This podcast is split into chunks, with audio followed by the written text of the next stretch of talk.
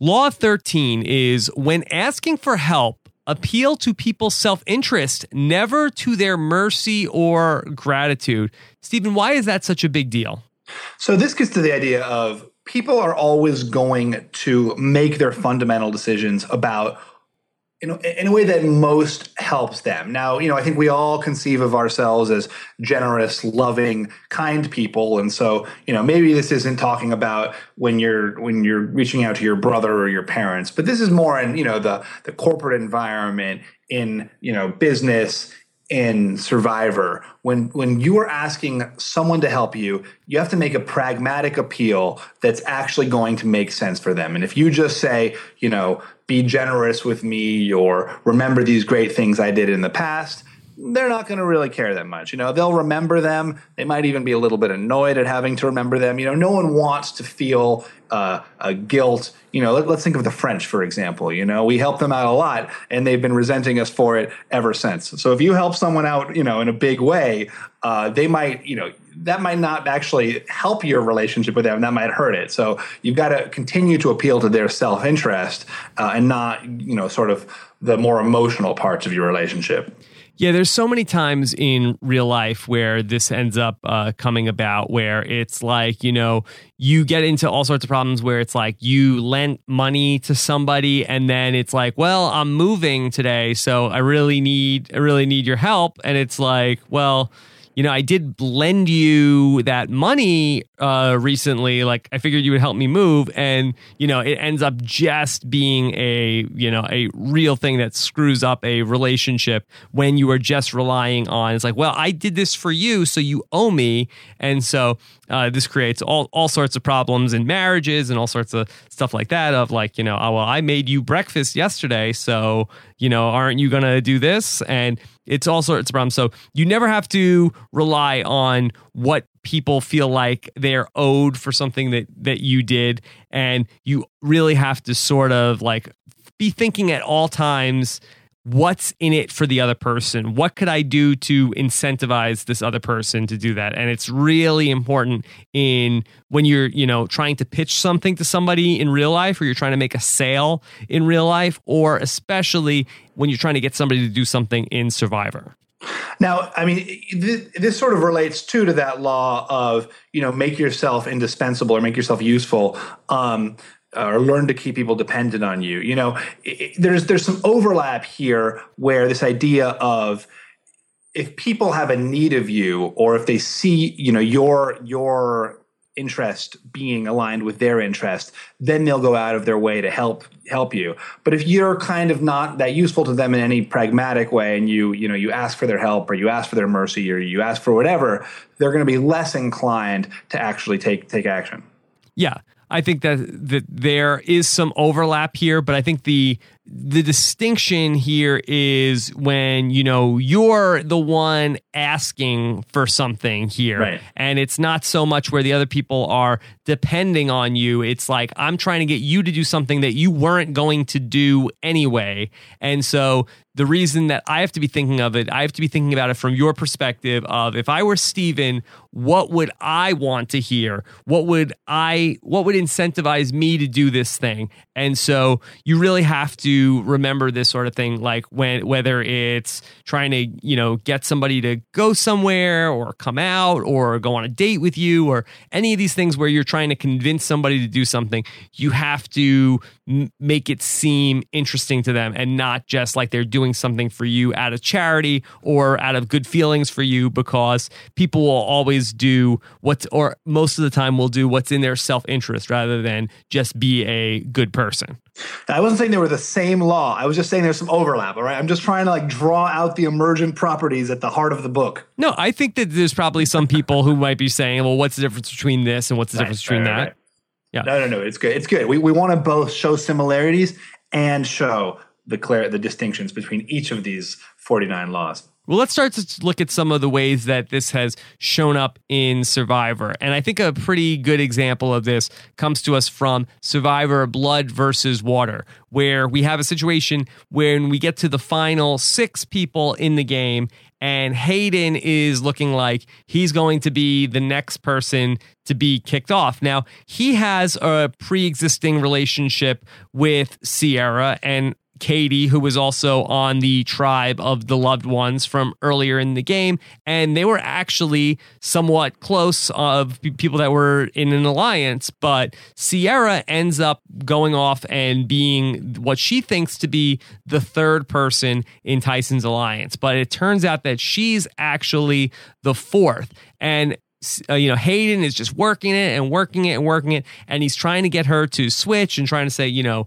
uh, you should you should come with me because you are going to be the fourth you know you're the fourth person voted out and she doesn't she doesn't want to do it. But it's not until Gervase ends up making a slip of the tongue and saying that Ciera is the fourth person in the group and ends up like counting it off one two th- one two three four that now ciera sees that she actually is going to be the third person there. And so Hayden is able to sort of push that and get her to see that it is in her own best interest now to do what he wants her to do and not necessarily you know go ahead and vote with him because of the relationship which they had had through the whole first part of the game yeah, that's a great example. And, you know, I think in Survivor, it's just often the case where people are coming to you with plans that are emotionally based. You know, we need you, we want you and uh, you know those plans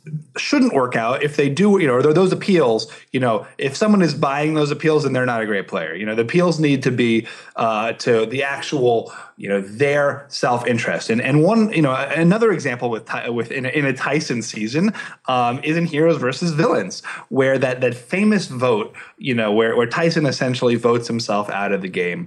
Well so what happens there is that russell knows what's up you know he he sees what's about to happen and he goes to Tyson and he appeals he doesn't say to Tyson you know help me out. I'm new you know I'm this new player you've never met.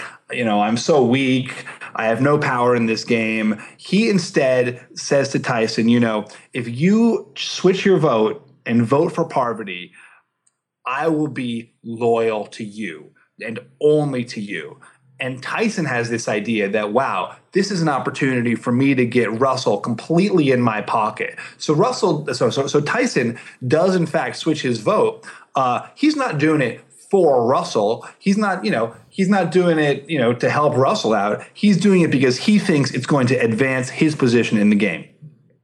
Uh, that's always a, a situation where people are like, oh, I don't really understand. What did Tyson do? Why why would he do that? Did he vote? Was he just being stupid yeah, that day? Yeah. And there's so, lot, you know, there's probably like 18 laws that go into that like one momentary decision. Yeah, and so you know, people are always going to be doing what they think is going to help them try and, and win the game. I also like in Survivor South Pacific, where after Cochran makes the move to flip, and obviously he flips because he thinks that that's going to better his game. And the people who are on his tribe on Savaii think, like, well, you owe us because we didn't vote you out earlier. So that you, that's why we are so mad at you because you owe us for the past that we kept we kept you around. So you have that part of it. But then Cochran flips over and goes with Coach and Sophie and Albert and thinks that he has a Final Four deal with them. And so when they get to the point when I guess it gets to the Final Seven and Cochran's the only person left from his old tribe and he's like hey well i you know i saved your butt back there when i flipped over and you know don't don't i deserve to go further with you guys? And they're like well that's not really what's good for our game. So they end up voting out cochran because they don't feel that that's what's in their self-interest to keep him around. So basically anytime anybody flips this this law comes into play because as soon as that person has flipped, they have served their purpose, and the alliance will now vote them out. They will never feel gratitude for that move. They will only feel uh, that you know a lack of self of, of self-interest you know it's, it's it's useful to them once and it's not useful to them anymore uh, and because you know we should never skip any of these laws without talking about boston rob you know there, we can talk again about that Boston Rob Lex power dynamic um, in Survivor All Stars, where Lex goes to Boston Rob and says, Remember how I saved Amber? You owe me. And Boston Rob says, Nope. Yeah.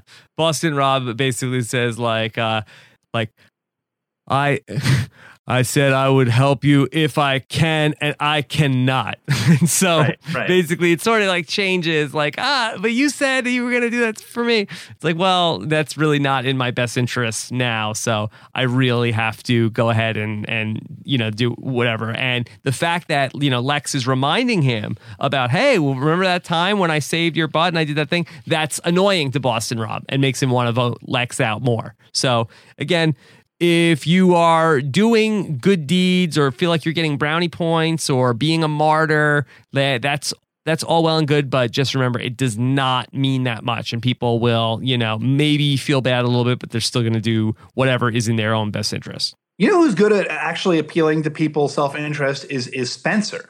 Uh, in um, Survivor from Survivor Cagayan, who he was always really great at making all of his appeals about how he could help that other person. You know, he never said, pity me, save me.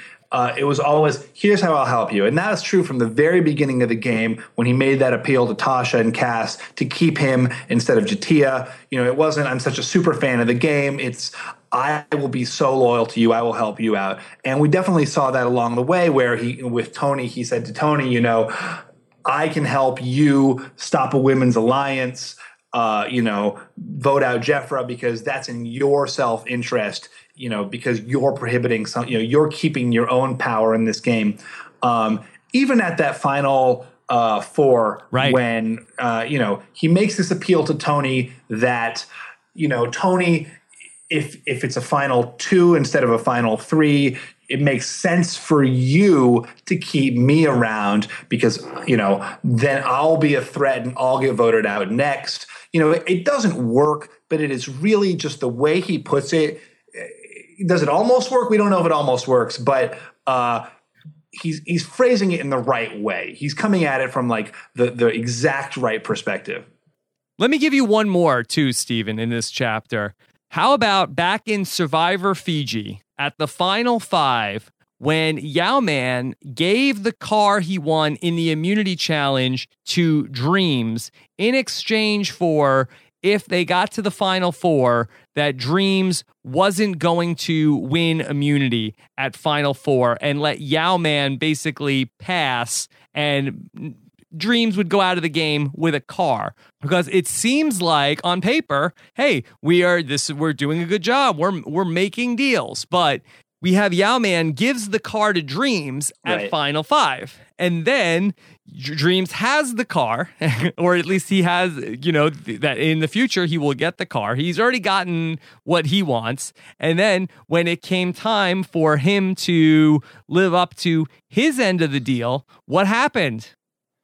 Uh, he honored it. And Yau-Man won Survivor of Fiji. Dreams, knowing there was no chance of him winning, you know, honored the deal, brought Yau-Man along, and he won. Yeah. Which was the satisfying conclusion to that season. Abs- absolutely. So when they got to the final four, it was instead Dreams wanted to then compete. Yeah. Classic, classic moment, you know, in Survivor. And, you know, really goes back to the core of this law, which is that you cannot appeal to someone's, you know, former gratitude. You know, you Yau-Man lost all of his leverage when he gave Dreams the car. Why would Dreams honor that? Yeah. And so it had already happened. Yau-Man is like, hey, remember when I gave you that car? now you have to go through with the deal. And yeah. now we got to the point where Yau-Man is no longer appealing to Dream's self interest. He's saying, Hey, remember I did you that thing and I gave you that car? Like there was no strategic benefit for Yau-Man to be able to convince Dreams, or if there was, he didn't do it. Well, so what should, what would like the, the right way for Yau-Man to handle that situation be? Well, the problem was that Dreams would have had to basically lose the game So yeah, Yau-Man could say you will, you know, you'll you definitely won't win if you give me the thing. But he was asking Dreams to commit suicide in the game and and basically just step down for in exchange for the car. But he already had the car, so there was now no incentive for him. The only thing that he could have done is say like, "Hey, let's you know vote out Earl, or let's vote out let's let's hey let let's make a new alliance here and go in a different way." Because there was no strategic way to get him to lose the game because there was also prize money that he would he would get more prize money also right. if he screwed over Yau-Man. So he'd get like another what fifteen grand or whatever, and then ultimately because he ended up they both tied for zero votes. I think they both got a hundred thousand uh, dollars, Dreams and Cassandra. So it was a good financial deal on all fronts for Dreams to screw over Yau-Man. Yeah, and so Yau-Man clearly should have, you know, not given up the card then and maybe used it at that actual moment at the final four immunity and said, you know, hey, I'll give you my car in exchange for this. Now, whether or not Dreams believes him, who knows? But at least he would have actually had leverage at the point where it counted. Uh, and that's really what, you know, what the core of this law is. I mean, the other thing is that everyone thinks that they have a really solid shot of winning Survivor. So even though we as the viewer knew that, you know, Dreams is no way Dreams is going to win, dreams in his head probably thought, oh, I can win. So, you know, and I get a car, great. Yeah. Yau-Man had a horse, he had a carrot, right. but then he fed the carrot to the horse. Yeah, and then and, took the ride. And then and then he had no no way to direct the horse then. Yeah. Once you once you've given up your carrot, you know, forget it. So the next time you need something from somebody else, instead of begging for help from someone you think owes you, Think of a way to appeal to that person's greed. Not only will a greedy friend be more likely to give you what you want, a greedy enemy will be too.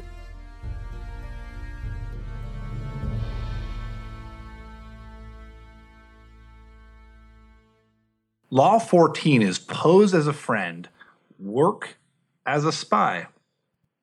Yeah, Stephen, this is something that is comes up a lot in Survivor and and in real life because you know you're always meeting people who are always like you know if anybody came up to you and was like, "Hey, I'm actually a spy," you wouldn't talk to them. you would you would say yeah. that one, you're a terrible spy. I would definitely talk to that person. If someone came to me and said they were a spy, I'd be like, "Oh my god, tell me all about that." no, but they're spying on you. Oh, I see. Well, I wouldn't talk about myself. Yeah, you would give them false information. So that would yeah. be that would be perfect. But, you know, people who are going to be spying on you and what you're what you're doing are going to come up to you and act like they're your friend.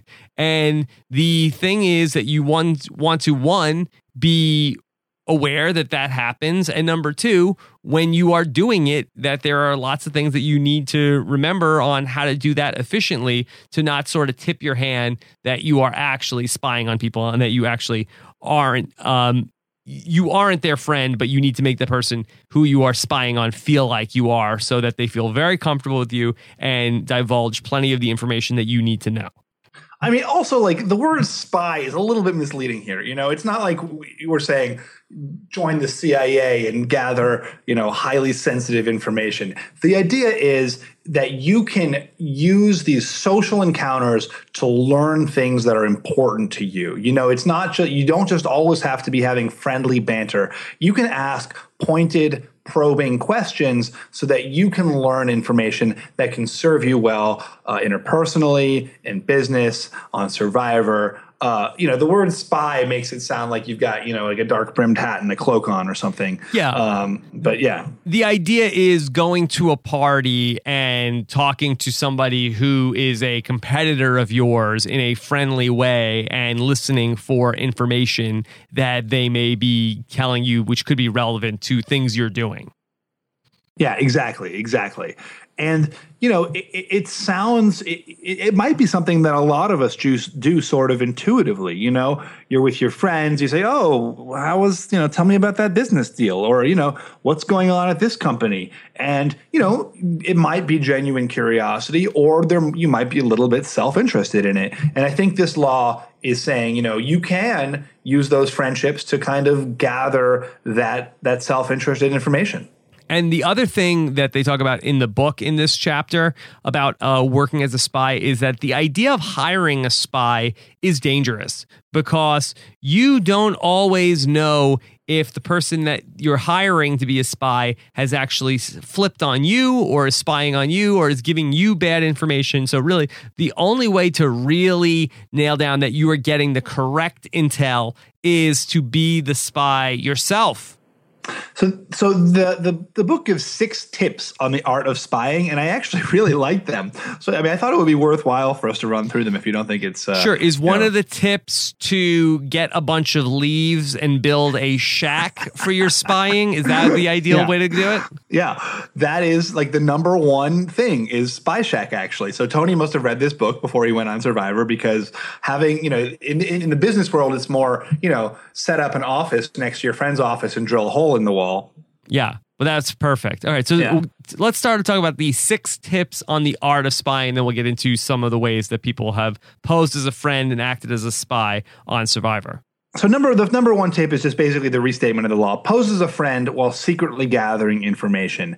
Uh, so people will think that you really like them, and they will think that your pointed questions are just friendly, you know, friendly curiosity, and not the devious, manipulative questions that they that they actually are. Right. And the second tip is learn to possess the ability to suppress your thoughts in conversation. Speak only when necessary. And there's an earlier law about this, but you know, you'd be amazed when you are in a conversation like that and the other person, especially when there is alcohol involved, will just continue to talk and talk and talk. And the more they talk, the more they give up and the more there is for you to take in if you know not to sort of just mess it all up by giving your own thoughts on everything. And number three, very similar to that, learn to make others talk endlessly about themselves. Now, on Survivor, that's very easy. If you're on a season with Coach, it's even easier. um, because, but people will, when they are talking about themselves, people love to talk about their plans um, and their goals and their ideas. And uh, you know, on Survivor, that's that's very true. You know, if you just ask people to talk, they will tell you what they're going to do. All right, the fourth one, not as relevant for survivors, at least during the game, is to organize social gatherings with people who you're interested in knowing. This is when uh, people's guards are going to be down. Again, anytime you get alcohol involved, and that is, you know, reward challenges on Survivor when people are going to be doing the most interesting talking. Yeah, that's I was just going to say. The reward challenge is a perfect example of that. You know, invite someone who you want uh, to know to the reward, and you know, I think we saw we saw uh, Spencer and Tony have like a momentary alliance this season because because of just of a reward challenge bonding experience. Uh, number five is stir up people's emotions by contradicting them, um, and then they will reveal all kinds of truths about themselves. Uh, just because if you disagree with them, they'll get defensive. Um, and actually, Jeff Probst does this a lot uh, in his in his interview style in, in tribal council where you'll say something and he'll kind of call you out on it aggressively and people get very defensive and that's one of his his little secrets for getting you all riled up But he doesn't just do that at Tribal Council. That as you go through the casting process, so Jeff Probst and other people uh, involved in casting will also do this to you. oh yeah absolutely um, they'll call you out and see see if you if you rattle or if you start shouting at them. And if you if you start shouting at them then then you'll be on the show. And the final law is something that we touched on earlier is giving them a false confession because this is the idea of opening up to somebody so that they will actually give you a real confession about some information that would be very useful to you like basically telling somebody well you know uh, I was adopted and then the other person is giving you some sort of useful information in a confession uh, to them. or I'm I'm a male model that's another good one Yes, and then they'll tell you that they have I guess it's a true confession the hidden immunity idol. Sure. yeah, yeah Okay. exactly exactly All right. Uh, so let's talk about uh, Survivor, Stephen. Uh, Can you think of an example of where this really happened on Survivor? You know, I think one person who did this really well, and obviously it came back to bite her in the butt, was uh, Dawn and Caramoan, where she. Everyone thought that Dawn was their best friend. She was their mother figure. You know, Corinne confided in her. Um, Brenda confided in her. It happened over and over again that people were confiding in Dawn and repeatedly she would complete, completely betray them um, and take that information that they were giving to her and use it to vote them out. Yeah, I feel like we need to sort of have an asterisk on this with Survivor, where you need to be very careful because there is a reckoning at that final tribal council. So I'm yeah. not sure exactly how you are able to, you know, you spy, you get the information, you betray the trust of somebody, and then it ends up being can be ugly at times at that final tribal council. So you have to be very judicious about the information you use uh, from your spying. Yeah. I mean, I think it might be just a more general, just survivor strategy of just shutting up and letting people talk about themselves, you know, asking questions about people, asking questions about their plans. Uh, again, like survivors are cast because they're extroverts, because they're blowhards, uh, because they're big characters. Everyone wants to talk about themselves and how great they are and how awesome their game is. Um, and as as your you know as your exit interviews show, everyone can't wait to tell you about how awesome their plans were. So uh, you know I think just just being able to ask those questions can really lead to a ton of information. Yeah. And you also want to be careful when you are being a spy because sometimes in your spying, you can give up too much information about your own plans. Uh, in the case of in Heroes versus Villains, Amanda goes to go sort of spy on Parvati and sort of get her to be be a bug in her ear and get her to sort of uh, play the hidden immunity idol on herself. But she's actually so bad at the spying Parvati is able to infer that they're not actually going to be putting the votes on Parvati. So the more Amanda's saying, like, I think you should play your idol, like just as a friend. Yeah, I love she's, that She's yeah. posing as a friend, but acting as a spy. But she's doing such a poor job with it that uh, Parvati is able to tell that she's not actually being a friend, that she is being a spy.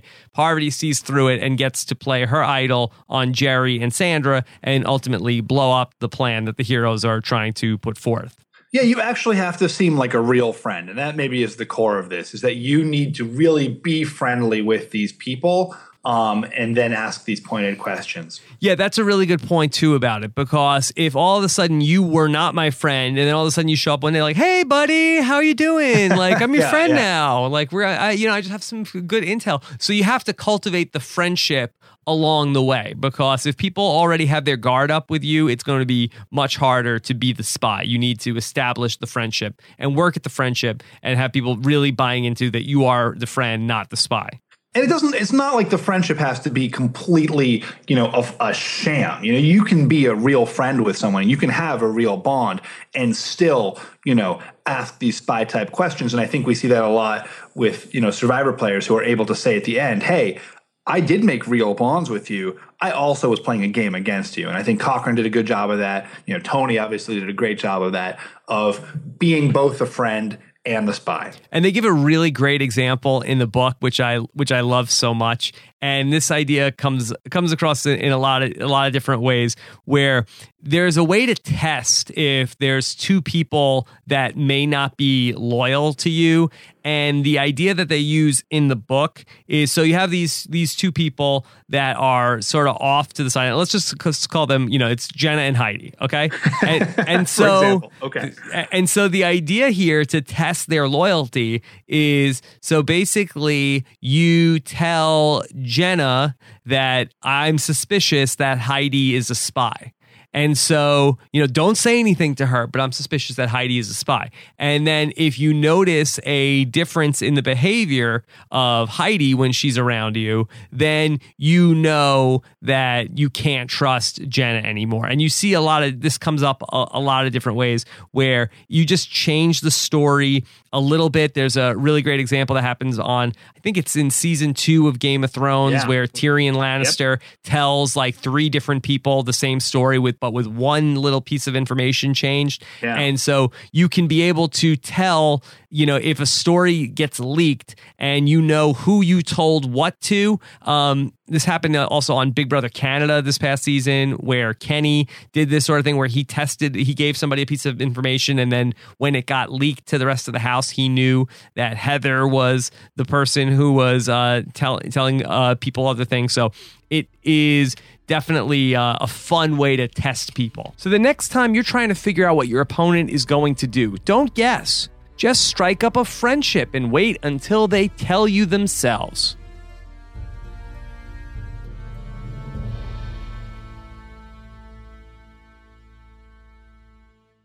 Law 15 is crush your enemy totally. And Stephen, why is this so important to remember? Sure. I mean, I think we we've seen it over and over again in history and and on Survivor that if you leave one person or one hope alive in your enemy, they are going to. were you thinking keep hope alive? Yes. I heard you snicker.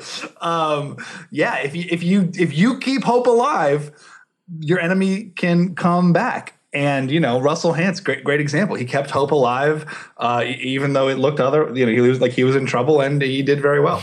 um, yeah. So you know if you don't, if you you, when you have an enemy, you know whether that enemy is a person or a tribe or or an army, if you leave you know any of them living, they will come back and, and, they will seek revenge. And I think you know the examples uh, throughout history are numerous. Probably I don't remember any offhand. I'm sure they're there. Um, but you really got to completely obliterate them, or they will come back.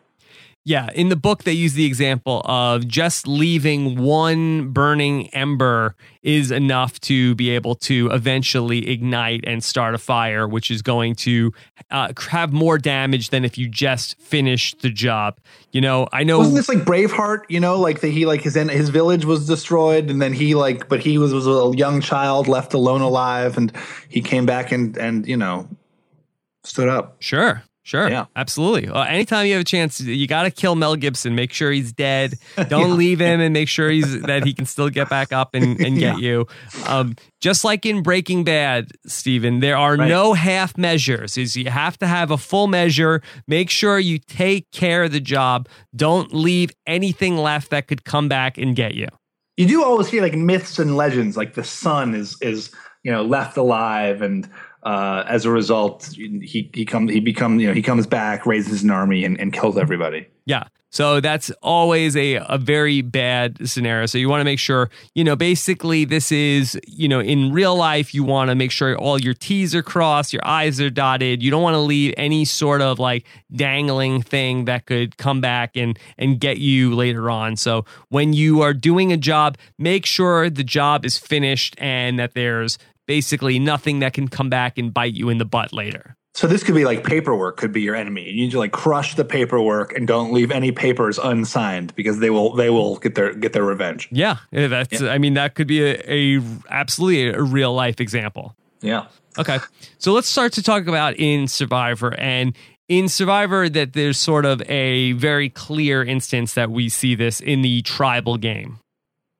Yeah. I mean, the you know the classic example of one tribe that crushes the other tribe totally is the pagonging, right? That's we we have the name pagong. It's caught on in, in, pop culture. You know, you see it all the time on the cover of Us Weekly about pagonging. pagongings. No, it is one. It's one of those words that like everyone in Survivor knows, but like anyone outside of Survivor has no idea what you're talking about. Yeah, absolutely. Um, yeah. But anyway, so in, in Borneo, uh, the Tagi Alliance of Four decided the first targets had to be the other tribe. Um, and they got rid of them one by one um, and completely wiped out the other tribe before they started to turn on themselves. And this is so important in Survivor because it does a number of things. Of one, it's very easy to sort of foster the hey, it's us versus them. And right. so it makes all the votes pretty easy because you get to say, hey, it's like, hey, we're final six, final five, whatever it is. And so you get to basically foster this group and you have uh, so much uh, uniting you guys.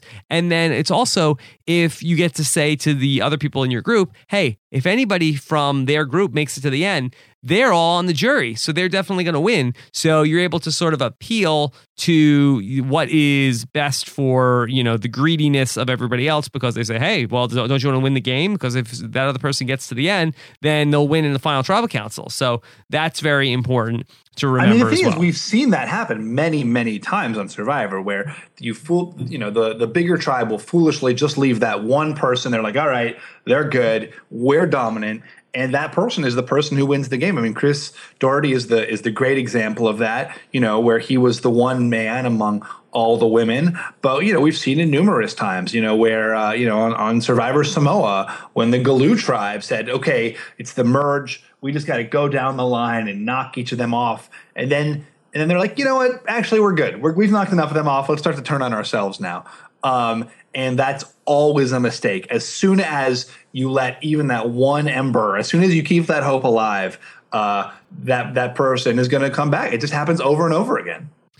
So I think that one of the things that we need to talk about is this idea where how do you make it where the people that are in your group all buy into this idea to go ahead and, and go along with this plan to completely uh, crush the enemy because if only know, we had some example of someone who did this perfectly. Yeah, because the, there is a thing where it's like, okay, we're the top six, and all six of us are going to uh, vote out everybody from the other side. However, there's going to be a temptation for somebody who is going to be coming in sixth place to go ahead and not go ahead and be on this plan.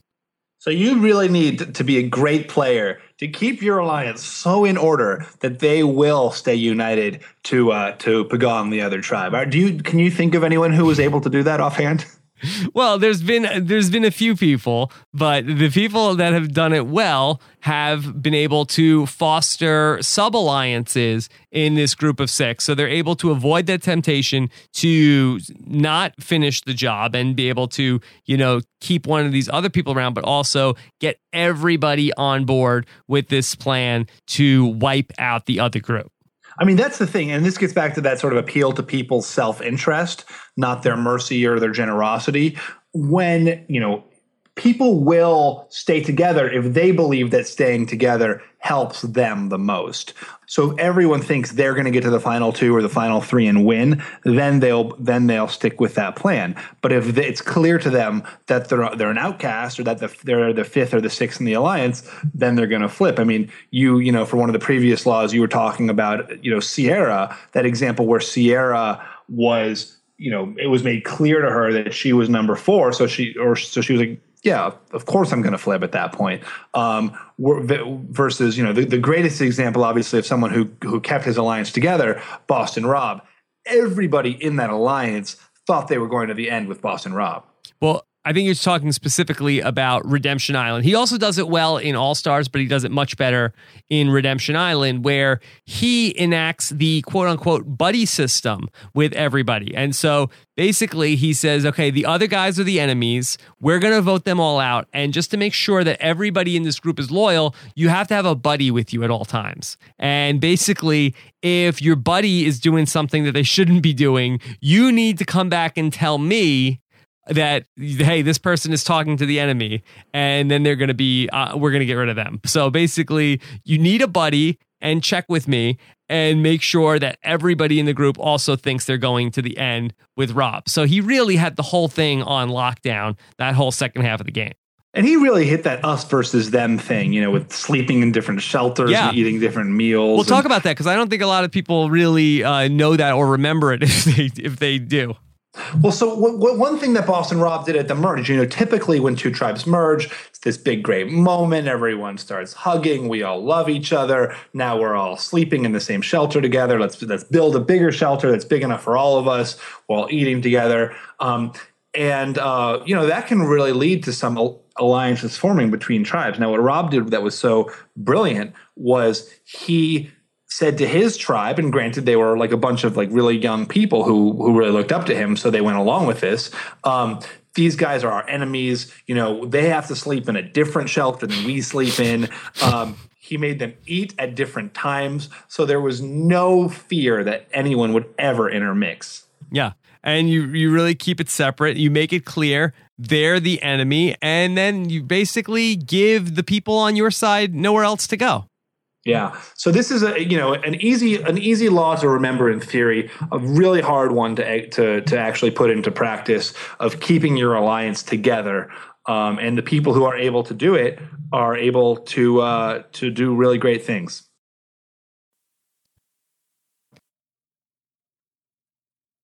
So, whether it's survivor, business, or even sports, when you've got your opponent down, finish them off. There's nothing more demoralizing to you or your team than when an adversary you thought was beat is able to come back and make you deal with them again. So, if you've gotten them down, always make sure it's for the count.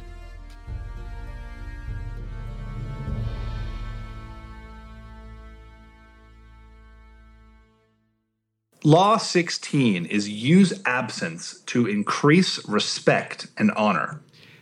This is a really interesting law, and this is like a real power move where, you know, there's an idea with everything where it's like, you know, I need to be around to ma- micromanage everything. And that's how I get my power because I make sure every single detail ha- goes the way I want it to do. And then there's like another move that goes on top of that where it's like then sometimes I'm going to take myself out of the mix and I'm going to let things sort of devolve into chaos because just like that idea before that we talked about of get everybody depending on you, this right. is sort of goes hand in hand with that where it's like, well, sometimes I'm going to walk away and see how everything sort of just completely falls apart. And that's going to make people miss me more. And that's going to give me even more power because people are going to be wondering, when am I going to come back and what am I doing? And then be so happy when I actually do return. Absence makes the heart grow fonder. Yeah. And this is absence gives you more and more power also. right, right. Oh, what happens if you, you go away and, and everyone's just happy that you're gone? Well, then you didn't do a good job in the first place. Everybody's right. everybody's happy that you're not there. And the idea about that is it sort of goes hand in hand with this is that the more people see and hear from you, the more common and ordinary you appear. And I think that you've sort of gotten the sense from everything we've talked about where that common and ordinary do not go hand in hand with power because power is about mystery and mystique and people and having this great reputation. And the more and more people hear from you, the less common that, that you end up appearing. So, but you you've got all these podcasts. Does that mean you're like very common seeming? I think so. yeah. yeah. Well, yeah. I do feel like that way where it's like there's definitely something where, you know, whether it's a survivor player or a reality star or a movie star, where the more and more things you see them on, they become totally overexposed. Right. Where it's the people that don't do a lot of interviews and where you you don't see these celebrities a lot like the JD Salingers of the world. Yeah. You know, it's like they're a recluse that they seem to have power because you don't hear from them. And when you do hear from them it's like oh my god this person is this person is showing up. And you know Stephen this happens especially with survivors where there's all these you know message boards and stuff where it's like the people you never hear from right, have yeah. all of the you know these reputations of oh my god this person's so great. We never hear from them. Whereas if you heard from them all the time you wouldn't think they were that great it's like that Greg Buis interview. Everyone was like, "Oh my god, what is he doing?" You know, with this, this legend to get the great. And I didn't hear the interview, but I heard it was like it was all right. He was he was fine. He was good. Yeah. So it's basically it's almost like that people get this mystique about them when they go away, and that it's hard to ever live up to when they return. But this isn't about disappear forever, but this right. is about sometimes go away just so that when you come back, it'll be even greater because people will take you for granted if you don't ever leave once in a while. I think though you hit on a really important part of this is that you have to lay the groundwork. You know, you have to while you're there be awesome, right? You have to like have this incredible impact on the people around you. You have to be really useful and valuable. You have to obey all the other laws and then when you go away people are really going to miss you. Whereas if you, like you said like if you're just sort of quotidian you know and then you go away they're like oh okay that guy's gone. Well, yeah. whatever there's in real life the example is sort of like okay know when to get to the party know when to leave the party. And sort Right. of you don't want to be the one of the people that's sitting around like after the party is over and be one of the last people like oh my god i can't believe this person's still here. Uh, Yeah. they must not have anywhere else to go. They must not have anything better to do. And also you know know when to skip the party. So there's a lot that goes into when to be present when to attend when to leave and when to you know retire and get out of the game Right. And you know, I think for Survivor, this is really more relevant for um, people who come back. You know, in Survivor, 39 days, you're, you're there the whole time, right? You're not. You really can't can't go away for significant periods of time. And if you do go away for significant periods of time, you know, you you actually might become uh, a target. Um, you know, certainly we found with with Exile Island, you know, when people were gone for three days, it actually inhibited them bonding with the tribe. And that's sort of that example that's sort of that that kind of corollary where you have to have established yourself before you go away. But with survivor players you know once they have established themselves as big characters you know winners of the game or or people who dominated the game or people who were huge characters on television and then they go away for a little bit then they, they're even bigger Yeah. And so the idea is here is to sort of like, you know, pick your spots of when you want to return and when you want to sort of go away from the spotlight. Because as we've seen with a lot of people in the past, where there's a thing as being too overexposed, where there's people that when they come back, it's like, oh my God, this person again. And then there's other people that people are clamoring for for them to return, like Stephen Fishbach. Right. Yeah. See, uh, people had I come back on season 20, people will be like, oh my God, why did you bring back Fishbach? That guy was such a dud. Now people are like, oh man, how come you haven't brought back Fishbach? Absence has made the heart grow fonder. Yes, and feel like, oh my God, we are clamoring for the return of Stephen. Right. Yeah. Who isn't? Who isn't clamoring?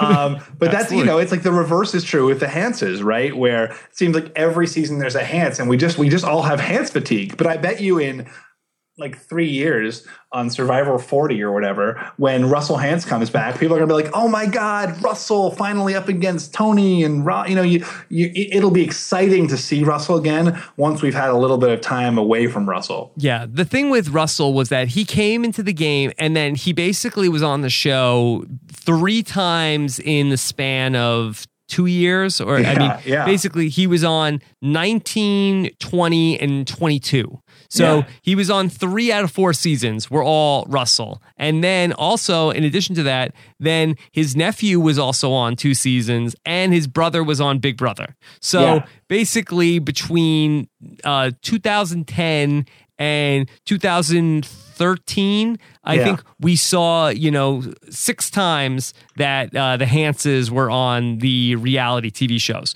so No, no, flipped off. You're forgetting Oh, okay, off. on CBS uh, between Big Brother and Yeah. Survivor, we saw you know six times in the period of like three and a half years where the Hantzes were playing. So the the Hantzes, we just got over expo- exposed to them, and it sort of has taken the luster uh, and decreased the respect that probably Russell's game should have had in those first two seasons that he played the game. Yeah, I think so. I think if Russell had left after 19 for a while, or or you know certainly after 20, people would be like, "Wow, like he was a villain, but man, did he play!" But then when you saw him again in 22, and he was kind of you know. Uh, people were ready for him to go immediately and and his tribe was one of those people you know? His tribe wanted him off right away too. But you know the reverse was sort of true with boston rob where you know had boston rob come back right after season eight he was a huge character but he was also a huge villain. Um, you know the fact that it took them six years to bring him back after that uh, you know he had he had kind of taken on this sort of legendary quality. Yeah. And in addition to that, he also did not go far in Right. Survivor Heroes versus Villains. So he sort of came back for a little bit and then was gone again. And it was like, oh man, they like uh like well, Boston Rob. People were loving Boston Rob that season. Yeah. So then when he then when he came back, his timing was really perfect to come back and and win and then get out and then he didn't come back you know in season 23 and so he has been really good at you know spacing out those uh, times back and forth between the show Yeah, the season 20 was really like a, an appetizer of Boston Rob. It wasn't a full Boston Rob. Yeah. And so you do want to sort of pick your spots. And, you know, that may mean turning down an opportunity to come back to the show in a sort of back to back type season. Now, in the case of like Russell and Malcolm, like it wasn't so much that they played back to back that hurt them, it was the time in Russell's case of playing that third time right. so close together. So you kind of want to, you know, there's some of it you can control and some of it you that you can't control but you need to think about where if you've given people the opportunity to forget about you a little bit or want yeah. you bad enough again. Like, I bet if JT came back, like all of the sort of negative stuff from season 20 would be forgotten, you know, because he's such a big character. Had he come back right after season 20, everyone would be like, oh my God, this guy got fooled. But uh, I bet if he came back now, people would be like, yes, JT is back. Where is JT? Uh, he's back. No, he's he's in Alabama. He's in uh, you know Mobile. Yeah, I but I feel like that. I mean, unless this is part of his master plan, and you know he's really playing by these laws. Like I feel like uh, I, I have forgotten about him because he's not on Twitter. He's not on anywhere. Right. Right. Um, yeah. I, he's not really a Twitter kind of guy. yeah. Uh, yeah. I feel like other than you talking about him, I'm I've totally forgot about JT. I'm keeping the legend alive. You're keep you're keeping it alive, but I'm feel, I'm not feeling the clamoring for more JT. But I'll bet if JT came back, the clamoring would arise. it would be a uh, clamoring after the fact. Yeah, right. Yeah. You know, they would announce JT and then there would be a clamor. Yeah. But I think that this is like about the timing where it was like if you heard from JT every once in a while, then right. I feel like then people would say, "Oh my god, like uh where is JT? We like we need more JT." But I feel like that he's totally off the map. That I feel like there's there's a difference between, you know, going away for a little bit and then and then coming back, but you kind of want to keep the word out. Hey, it's still less than Boston Rob. You know, it's getting there actually, but it's still still uh, it's getting actually pretty close to the difference between Boston Rob seasons. Yeah. Uh, but that was what's so cool about Heroes versus Villains was that there were these people who hadn't been on the show for so long, like Colby and and uh, Tom Westman and you know Jerri Manthey, who getting to see them play again, it really added this excitement to watching the show. You know, regardless of their reputation in the game itself I mean, as viewers, I think we were all super excited to see these people from from ancient days. But if we had been seeing them, you know, every season, you know, they might not have held up. People always take things for granted, including just how valuable you are. So every once in a while, let other people see what it's like to not have you around. If you're doing things right, you'll find upon your return there's a newfound appreciation for your services, which is always a powerful thing.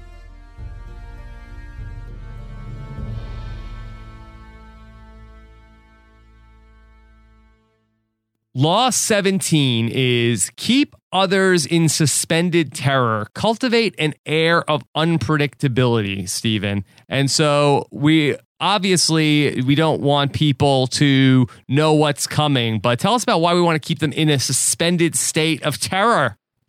Uh, I mean, that's that's a, a, big statement. I mean, you know, suspended state of terror is big, but I think just generally having them, you know, kind of not sure of what you're going to do next, it, it people are for the most part really predictable.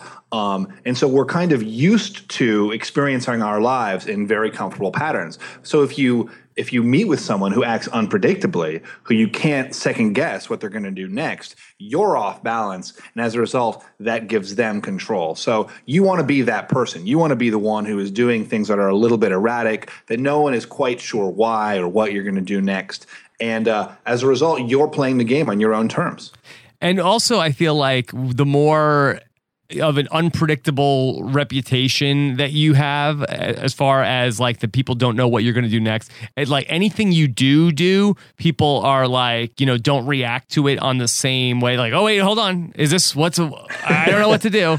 Like uh, you know they can't sort of like if they were running they're sort of like you know having a couple of stutter steps to start off where they can't quite get down to you know the, where they want to go Yeah, and uh, you know they'll also talk about it, right? Like if if no one ever knows what you're going to do, then when you, whatever you do do is going to be news. People will be uh, entranced by your by your every action. It kind of actually reminds me of you know that old thing about how like slot machines pay off in an unpredictable manner. Like if if slot machines paid off predictably, you would know not to play slot machines but like if because they pay off unpredictably that's why we play them because the reward is erratic. Like you never know when you're going to get it. Do you play a lot of slot machines? Well no because well i mean i, I mean no. You have but you I, I mean the fact of their unpredictable you know nature makes me want to play them more than if they were really predictable. They they keep me in a state of suspended terror. Yeah exactly. Okay um, some of the things that they talk about in the book about ways to keep your opponent off balance are the idea of appearing to have no clear strategy. And that's sort of like you want people to uh, n- not be able to. you know, guess what's going to come next. Because sometimes you do one thing, sometimes you do another thing. And that's really think, a good way to sort of, you know, especially in the game of Survivor, not always be able to let people guess where your next target is. It's like, I mean, uh, for me, like a really clear way of thinking about this is like with poker, if you're playing against someone who you know will behave, you know, you raise, they'll fold with a marginal hand or they'll re raise you if they're bluffing you. You know, if you know what they're doing, you can play against them even if you don't always win. But if you're playing against someone who will do the most erratic things regardless of their cards you're scared to play against them and that gives that person a lot of power at the poker table. The book also talks about scrambling your old patterns. So especially when we come back to the idea of people playing multiple times on survivor where right. if you have a way that you played the game one time and then you come back and you don't aren't playing the same way i think that's another thing that could potentially throw people off has anybody ever been really good at changing their ways? Well, I feel like this is a good question that comes up a lot. Um, who would you say is the person that's changed their game the most between one season and the next? I mean, you know, Boston Rob changed a lot, but it's not in like a scrambling his old like patterns kind of way. Yeah. He grew, yeah. Um, I feel like there's got to be a lot of people out there though who just, you know, they just uh, because so much of Survivor, you want to, you, know, you look back at your past mistakes and you want to fix things. Mm-hmm. Yeah, I don't know. Um, Andrea, Andrea is the answer to that question. Um, she came back with season two, and you know, committed to big moves. Anyway, so uh, it works. It worked for her. She did really well. Another thing is altering your behavior to improvise and overcome the weight of routine and habit because I think a lot of times we are sort of like, okay, this is what we should do. But, you know, there's also a part of that where we should be sort of like stepping back and saying, okay, this is what I would normally do. Is this what the next best right move is? It's like George Costanza, you know, doing the opposite of what he wants to do. Yeah, yeah, and yeah. sometimes the uh, George Costanza. Yeah. yeah. Uh, what's the opposite of of uh, tuna salad? Yeah, I remember. yeah, I believe it's chicken salad. Yeah. Uh, uh, unsettle those around you to keep the initiative on your side. That's another way you can sort of keep your opponents off balance uh, just just doing things that kind of keep people shaken up. You know, again, you're the one in the driver's seat. And the last part that they say of the five ways to keep your opponent off balance are to strike without warning and make others tremble uh, when they least expect it. And that's some of the things that we're going to talk about when it pertains to Survivor. Some of the people that have really just been able to you know pull something out that nobody saw coming and really sort of uh, keep all, uh, all the other players off balance. It's like the mountain in his fight against the Red Viper. We're doing Game of Thrones spoilers? yeah, it's not a spoiler. I'm just saying something ex- unexpected happened. And as the audience, we were trembling. Okay. So, speaking of unexpected things happening, I think one of the people that we really have to associate with unexpected moments on Survivor has to be Russell Hantz. And right. he uh, really took this to an art form in Survivor Samoa because uh, his whole idea was to create a chaotic world so that everybody else would be very concerned about what was happening all the time and that he would be able to do uh, whatever he wanted. And this sort of started in the beginning of the game when he's doing things like throwing Jason's socks into the fire where he's sort of like, you know, very happy that the weather is terrible and, you know, doing also all sorts of things to sort of keep his own group off balance. And then after the merge, as we've talked about with some of the other things earlier in this book, that the whole uh, Galu group uh, is very unsettled and very concerned with what he's going to do next, and they're never quite able to predict what his next move is going to be. Yeah, and I, I do. I even think that with the, those Foa you know, the fact that they were so unsettled, like, really gave him the, the you know the emotional and strategic kind of wherewithal to really take control of that of that tribe. You know the fact that someone is stressed out about his socks the fact that someone is worried about you know their food. You know when things in this fraught situation of survivor are unsettled even a little bit you know you really can get shaken up. And uh, Russell, because he was the one doing the unsettling, was in the position where he could profit from that the most. And don't forget, also in Heroes versus Villains, that he took the machete and uh, hid the machete. And uh, I actually I have a quote here from Russell uh, that he said at that point that he said, uh, Rob thinks he's running the show, and Coach thinks he's running the show, but I'm going to take control of that. They want to play rough. I can play rough.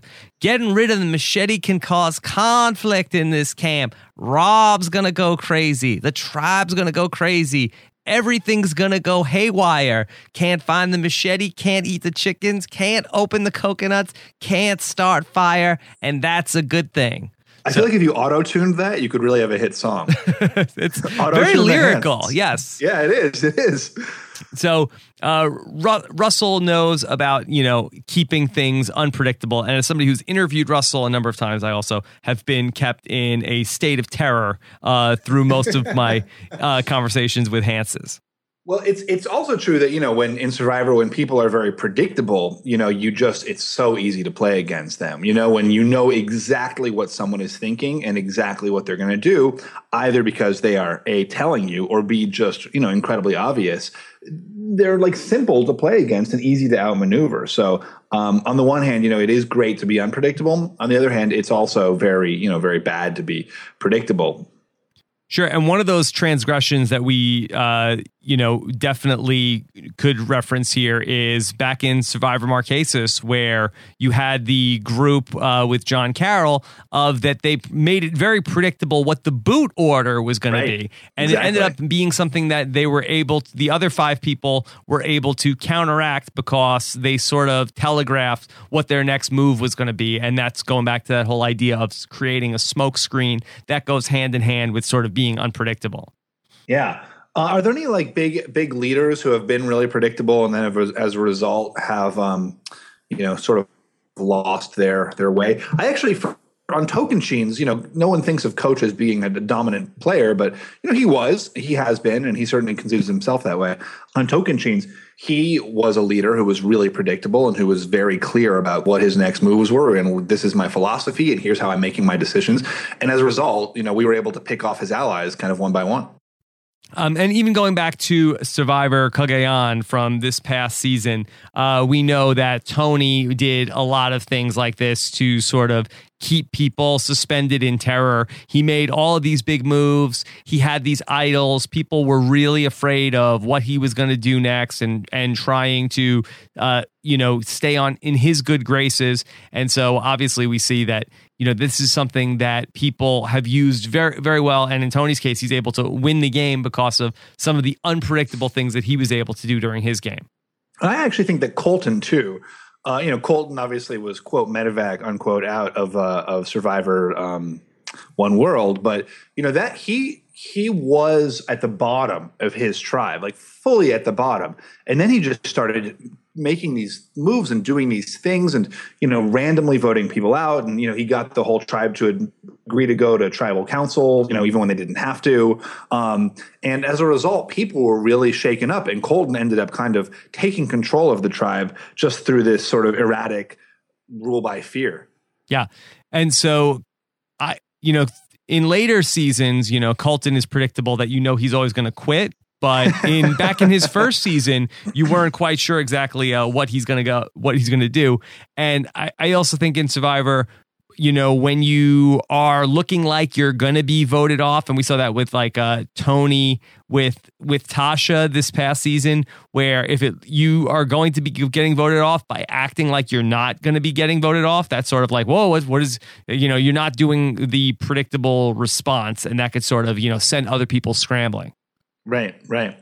So uh, there you go. That's a, a good lesson to everybody. You know, be unpredictable. That's right. And it also uh, works good for being a podcaster, right?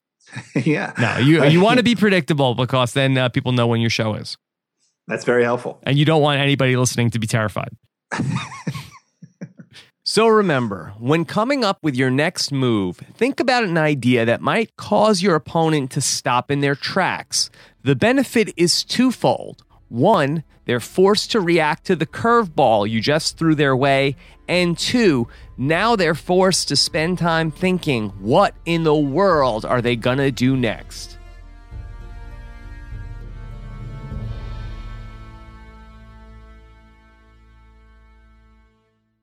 Law 18 is do not build fortresses to protect yourself. Isolation is dangerous. What, what, what, do you think about this, Rob? Do you prefer to build a fortress or do you prefer to not build a fortress? Well, Stephen, in my personal life, I rarely leave the house. So I cannot say that I subscribe to this law, but let me tell you why it is a, a good law and maybe one I should pay more attention to is that, you know, people think the idea of a fortress is safe. People think this is good. I want to stay safe. I don't yeah. want people to get me. I want to protect what I have. I need to make a fortress and I need to stay in it and keep me safe so nobody can get me because I'm up in my fortress. But the problem is with creating a fortress is that you separate yourself from the things that got you into power in the first place. And then ah. you don't, you're not able to be connected and really hear what's going on in, in the world around you and sort of you lose perspective on things and you cut yourself off from knowledge, which ultimately, as we know, is power both in Survivor and outside of the game. And so, you know, there's a lot of real world implications to this. Like I know, like if you take it like very literal, like okay, sure, like in a military sense, like okay, if I go put myself all the way up in a tower, now I have no idea what's going on with all the you know the townsfolk that are that are around. But is that the real world example, like the tower? No, the townsfolk. That's, that's sort of like the, that's your fairy tale. That's example. the literal version. But I feel like yeah. the the real world version of this is sort of like you know we've all seen like you know office spaces where then you know the you know CEO of the company you know has like this really nice office and is like you know often there stays in the office the whole day and you don't really get to see them. But that's sort of the n- not the smartest way to go. And, you know, I feel like the leaders of companies that are really sort of tapped in are those are the people that are sort of like, you know, uh, hey, I'm going to sit out here in the cubicles with everybody else because they really get a chance to know and work with and hear everything that's going on amongst all the people that are working in the company. Or if they install spy cams, like they could also do that. Or spy shacks, even. spy shacks, even better. yeah.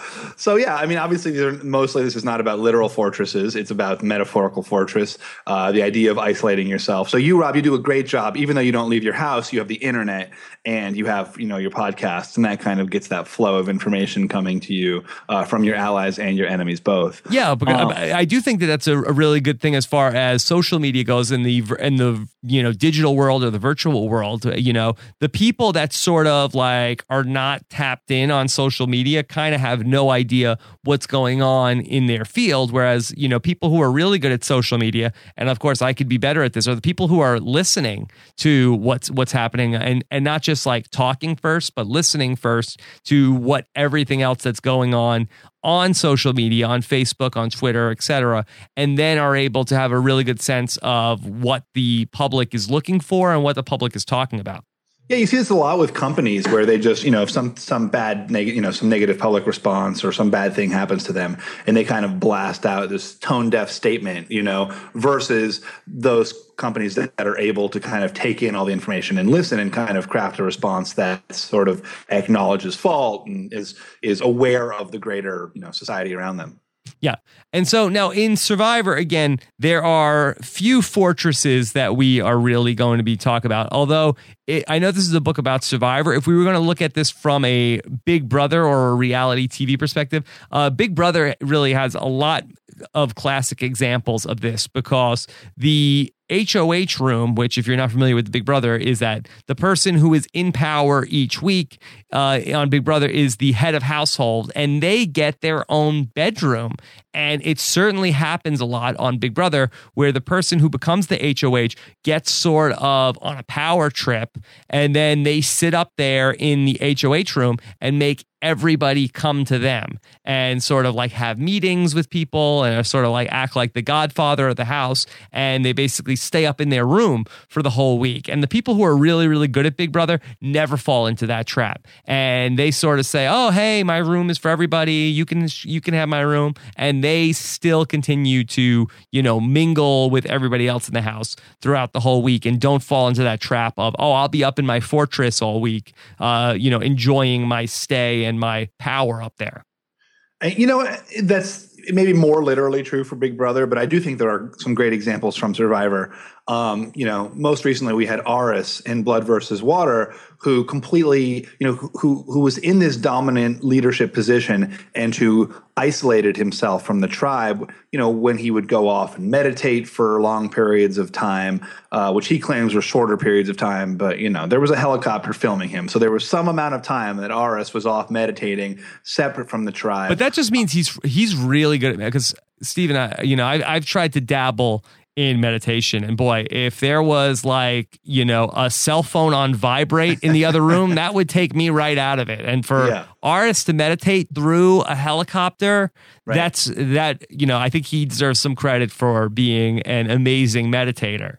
Yeah, definitely for someone who can look like he's meditating for long periods of time, uh, Aras takes the prize. So, How dare you, Stephen? Uh, yeah.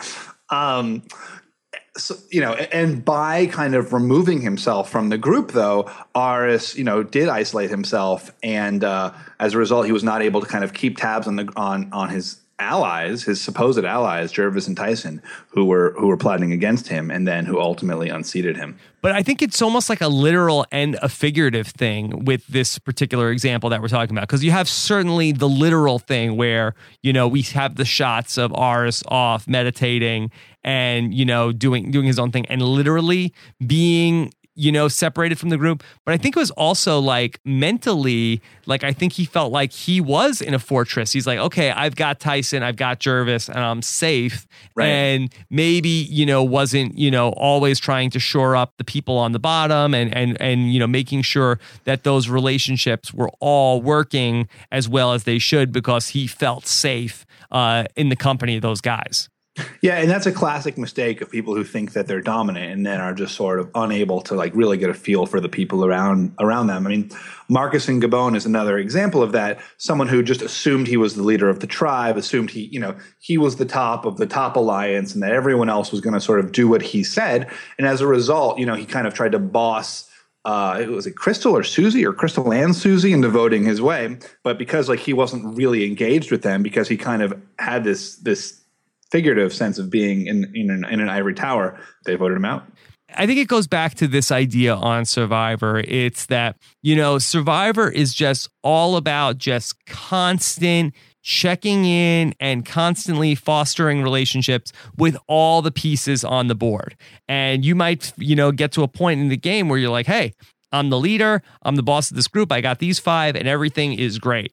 And the really, really great Survivor players never stop with, you know, checking in and making sure that the people on the bottom are just as solid on day, you know, 30 that they were on day 10. And you really can't ignore these people on the bottom. And you can't just sort of say, okay, well, I'm just going to talk to these people because they're in my final three. And I don't need to worry about the entire final five, final six group that we have. You just need to constantly be working with everybody and making sure everybody, you know, continues to feel good about you and never ever get safe. Because the moment you feel safe is the perfect time for your enemy to strike.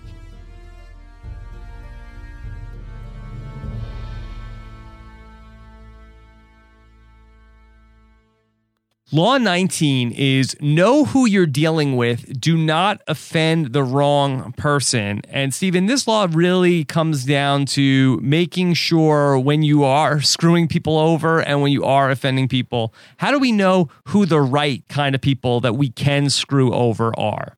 I don't even think it's just about screwing people over. You know, I think the core of this is that when you're dealing with people, you know, different types of people are going to react differently to the same kind of, of information or stimulus or thing you say. So you don't want to say the wrong thing basically to the wrong person. And it sounds like pretty obvious advice, but you know, it is it's incredibly important to remember that everyone is interpreting your words through their own very very specific lens you know you don't know if it's someone who's super insecure or someone who's arrogant or someone who's suspicious or you know so there's there's you need to when you talk to people calibrate what you're saying for the way that they're going to react. Not just think about the information you're communicating but think about their kind of emotional state when you're talking to them. Because if you say the wrong thing to someone you know if you say something that you think is completely benign but actually ends up spurring someone's suspicion, hurting their feelings, you know, challenging their sense of authority, they're going to react very negatively to that and they could react negatively to that in a way that ultimately hurts you quite a bit. Yeah. And in addition to potentially offending like this this does definitely also talk about uh you know these are the people that you want to avoid you know deceiving or you know, running your scam on because for whatever reason, these people tend to have, you know, either long memories or can be very volatile. And, you know, if you're trying to choose your mark, maybe if you can identify some of these people, then maybe you should go somewhere else. Right. There are certain people who will be forgiving of you if you're trying to deceive them or who will, you know, maybe not if think, they catch you know, on. Yeah. Yeah, if they catch on or or if you're, you know, it's it's like a classic example is the survivor jury, right? Where you want to have the right people on the juries. You, you want to put the person out on the jury who's going to feel, you know, outmaneuvered by you and, and applaud your game, as opposed to the person who is going to feel that you broke their heart and deceived them, and you know, was you part of that is the way you act towards them, but part of that is the person they are. Yeah, that's a really good point in terms of the jury as well, because you know there are some people where you, they sort of you know get burned in the game and then they can come back to hurt you in the game, and there's other people that you burn them in the game and they go out and then they could come back and burn you on the jury. Right, exactly. Like some people, and, that's true in life as well as Survivor. You know, if you outmaneuver some some people, and they you know some people will just accept that they are beaten and other people will you know engage in a scorched earth policy to destroy you and so they sort of identified uh, in the book as five different types of people that are dangerous and difficult. Uh, and they identify them as an arrogant and proud man, an hopelessly insecure man, Mr. Suspicion, the serpent with a long memory, and the plain, unassuming, and often unintelligent man. And of course, you could substitute a man for a woman. Um, so, what do you think of? Uh, I mean, I think the first four of those are pretty clear. You know, if you say something to the arrogant man that that you know challenges his senses, his sense of pride or sense of superiority, he's going to feel deeply wounded in a way that you wouldn't expect. Someone who's insecure, similar thing, right? Someone who's suspicious, if you say anything that triggers their suspicion, suddenly they're going to be after you. You know, the serpent with a long memory, but w- the plain, unassuming, and often intelligent man, like what is that? Like what is there? You know, what's so dangerous about that person? Well, you know, in, in thinking about this, I mean, this is the kind of person where, you know, the person who's is smart enough it's like okay i i can you know game respects game where it's almost like if you burn somebody who's an intelligent person they can say okay i understand the reasons why you did this to me and i can get over it because logically it makes sense. I'm playing a game against you you're playing a game against me. I'm in business you're in business. We're, we're we both have the same goal and you outmaneuvered me. So a tip of the cap to you sir. Um, whereas the plain unassuming and unintelligent person can't really identify with logic. You know, you're sort of like, but I did this because this was the only way I could do this to you. And they're like, yeah, but I'm mad at you. Oh, I think the other thing about them is because they're plain and unassuming, you're not going to be wary around them. And so you might, you know, you might say something that's more likely to offend them without even being without even being aware of it yourself. And Stephen, how about in the very first Survivor? We're talking about the plain, unassuming, and often unintelligent person.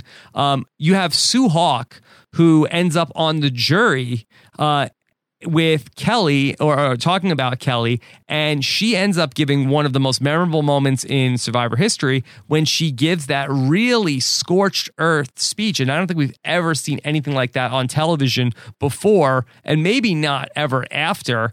And this is a case of where she was burned by Kelly, and she was going to basically come back after her uh, with a nuclear bomb to re- to go after her. I mean, and really, what did Kelly really do to her. I mean, so I mean, I think that's a great example of you know crossing somebody who isn't a very intelligent person they're going to come back at you way harder than you probably expect them to and i you know survivor is like such a perfect um you know a perfect crucible to talk about this because you are inherently offending people you know when you when you vote them out or when you're just engaging day to day camp life with them. It's such a, a, stressful, extreme experience. And you have to be so careful about what you say and how you interact with people. Um, and one example of this that I think is really perfect uh, in terms of knowing who you're dealing with and not offending the wrong person is Kass in this last season of Survivor Cagayan. And, and that's true both for Sarah and for the way Tasha deals with Kass. So, you know, when you look at Kass, you think this is a lawyer, you know, she's well educated. She's going to be someone who is confident and secure. But it turns out that as Sarah finds out, you know, Sarah makes some benign remark how she should be trusted by Kass and how she's going to vote whichever way she wants. And Cass completely rebels against her alliance. And what what is so shocking about this is is when Tasha tries to heal the wound with Sarah and Kass, and Tasha focuses all of her attention on Sarah because to anyone's outside perception, you know, Sarah is the one who's erratic, who is the the risky vote, who you need to kind of coddle. But it turned out that by not giving Kass enough attention, Tasha really alienated Kass even further. So, as angry as Kass was at Sarah, the fact that Tasha didn't kind of mollify her more fully made her flip on her own alliance. And uh, that's exactly the kind of, of situation that this that this law is talking about, where you know you have to really think about each person as an individual. You can't just assume, well, obviously Kass is a loyal number obviously Kass is sticking with my alliance. You know, obviously Kass is is you know well educated. She's thoughtful. She's not going to flip on on us and cost herself the game. You know, you Tasha needed to be thinking about here is the way, here are the ways Kass is insecure, here are the ways Kass is suspicious, and here's why. If I don't give her the same attention that I'm giving Sarah, it's gonna it's gonna screw up my whole game. It also can work where, you know, you may not identify somebody as a threat, but it doesn't mean that they're not because appearances can be deceiving. And in the case of my own original season in Survivor, the Amazon, um, we had an instance where Roger, who was the basically, for all intents and purposes, he was the de facto leader of the men's tribe, and he sort of, you know, basically, you know, called the shots and you know gave out and gave out the orders. And I believe if you were to ask him at the time, he would think that I was, you know, sort of, you know, a pretty nice young man. Uh, he did call me pathetic at one point when he found out that I did uh, karaoke in my parents' basement. Um, but again, pathetic is not somebody who you are necessarily threatened by. And the whole time he was, you know, basically running the show and sort of bossing us around, he did not realize that uh, he was offending someone who would then be going on to sort of orchestrate his departure from the game. And that's just a sense of him not realizing the people that he was dealing with at that time. Right, exactly, exactly. And what's interesting is that, you know, you can not only is this can this negatively influence you, but you can actually use this positively by thinking about who are the suspicious people around you, who are the people who are going to react really negatively to this kind of situation, and then use that to your advantage.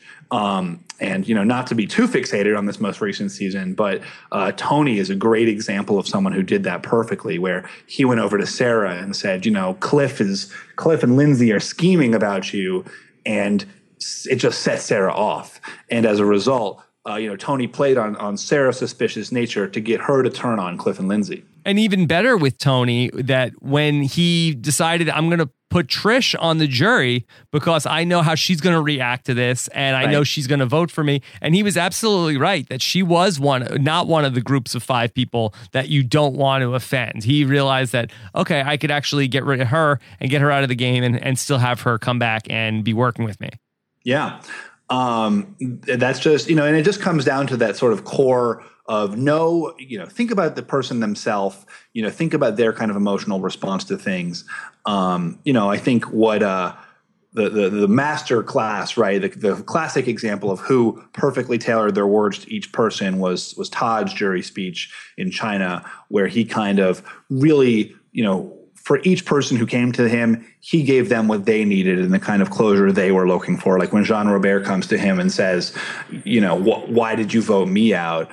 Todd doesn't say, well, you were disposable or you were whatever. You know, he recognizes that Jean Robert is is arrogant and proud and that he needs to be validated. So so Todd says, well, you were the biggest threat and you would be sitting here if I wasn't. So he, you know, he gives he he speaks to the person through their own kind of, you know, sensibility and not to go off too much with this person because so there's probably a bunch of examples you could talk about but i think sandra is another great example of somebody who a lot of the people that have played with her underestimate her and feel like that they can get away with deceiving her. And a lot of people have learned that it's not quite as easy to get away with because uh, she's very volatile. And so um, whether it's you know go, you know blowing you up in front of uh, the jury as uh, she did with you know in the instance of, of Russell and became somebody who was the all the the heroes on the jury wanted to vote for because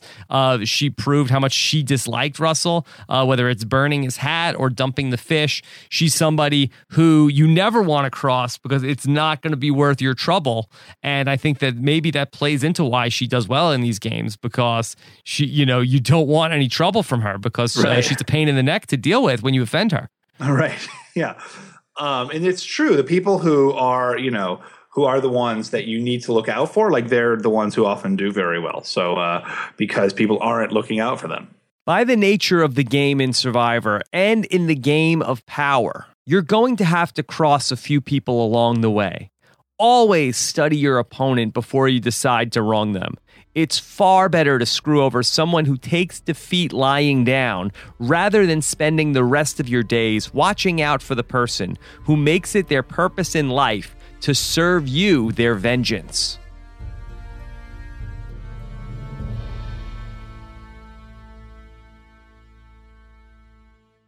Law 20 is do not commit to anyone. Now, Rob, you're someone who is married and uh, obviously have violated and, this law. Yes, this and I could tell you uh, another time why it is a very good law, Stephen. but what, how does this? How does this do not commit to anyone? You know, how does it apply in the in the realm of power?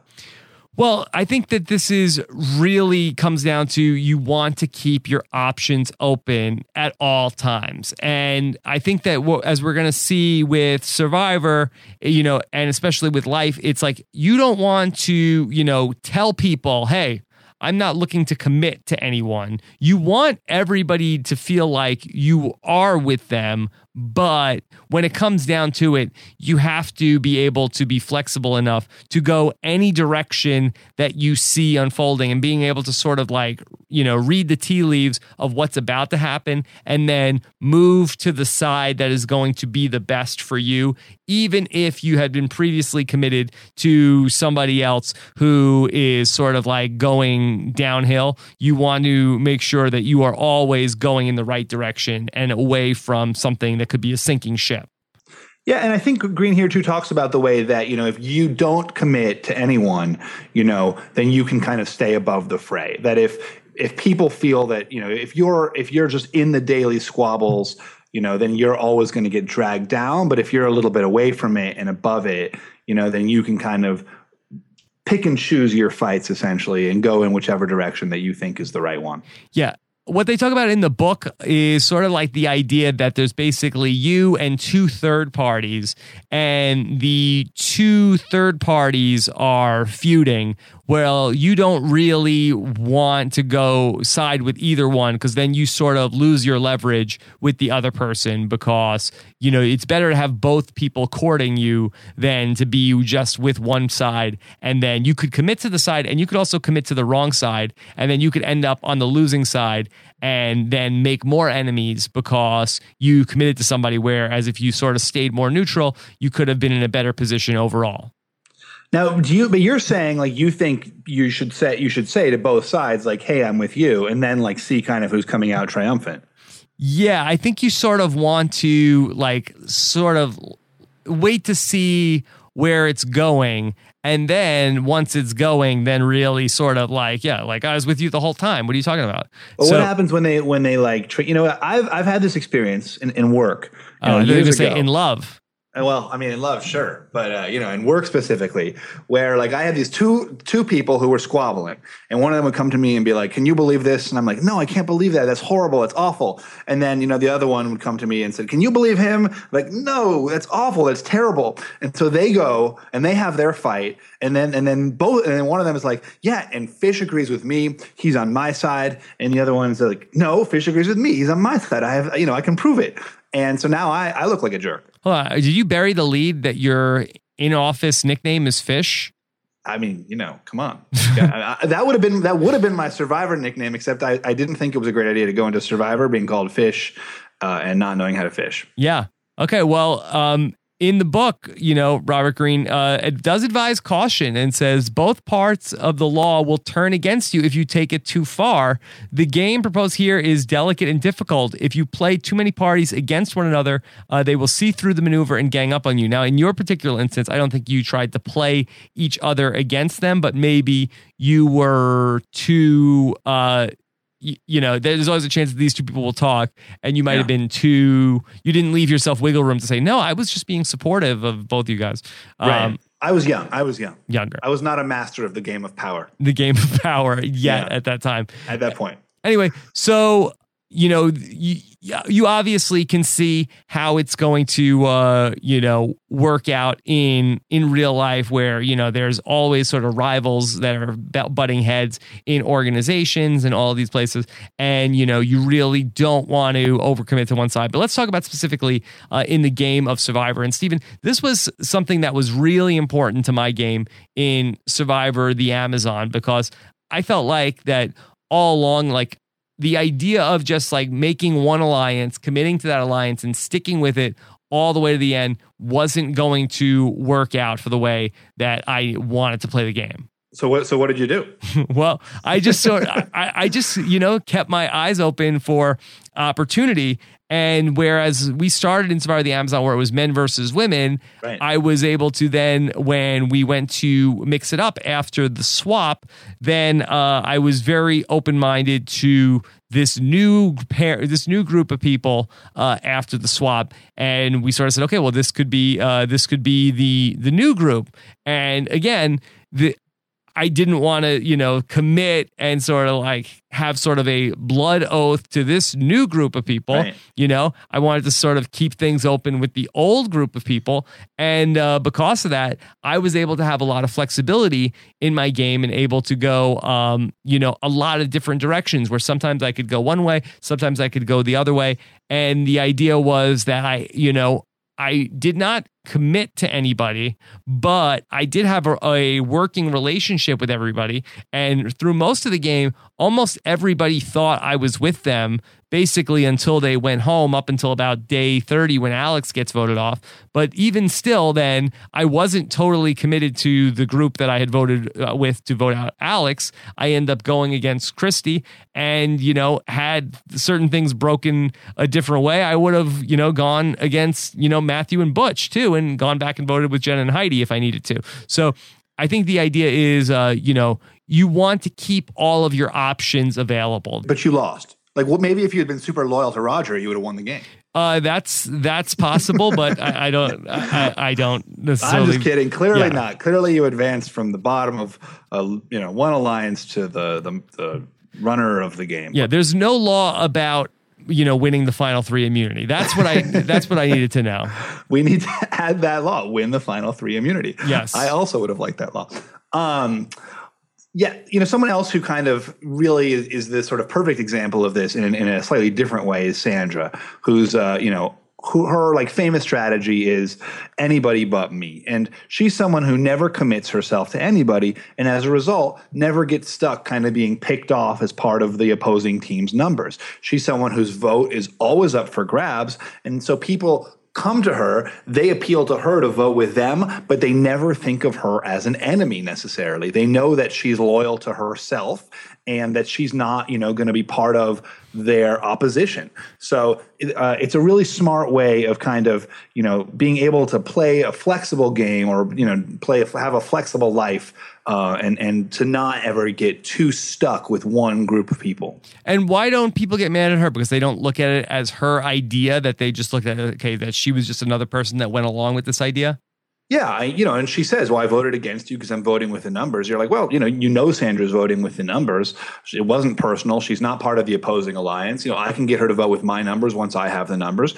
You know, you think, "Well, I'm not going to take her to the end," but like, you know, there's a, there's obviously a very long road between the beginning and the end, and by the by the end, you know, she she gets there, right? She's doing it. It's working. Yeah. It also makes the actual show very fun to watch. A lot of the most entertaining seasons have people who did not only commit to uh, one group, uh, in particular Johnny Fairplay, also in Survivor Pearl Islands, where he ends up, you know, bouncing around. He's voting with people from Drake, with people from Morgan throughout a lot of the second half of the game. Um, and even this past season on Survivor Cagayan, you have uh, Tony feels this way that he's not necessarily only going to commit to his group, and when he be- when it benefits him, he's going to vote with the other side. And Kass as well was somebody who did not only commit to to her own, her one group, and you know she's open to some other things, uh, at least around the beginning of the merge, and then again towards the end of the merge. And obviously, it worked for Tony, and then he won the game. But he also got a lot of heat from his alliance for, uh, you know, not always voting according to the party line. I mean, what was what was dangerous about what Tony did, in, in a slightly different way than this, is that Tony was committed to an alliance, but would often vote against them. So it, it's kind of, I mean, what, what do you make of that? It, that's where you can sort of get burned, where it's sort of like, hey, this is our group. We're top five, baby. And so that when you do make that commitment to your group, but then you go against them, then that gives people some more ammo to be upset with you down the road.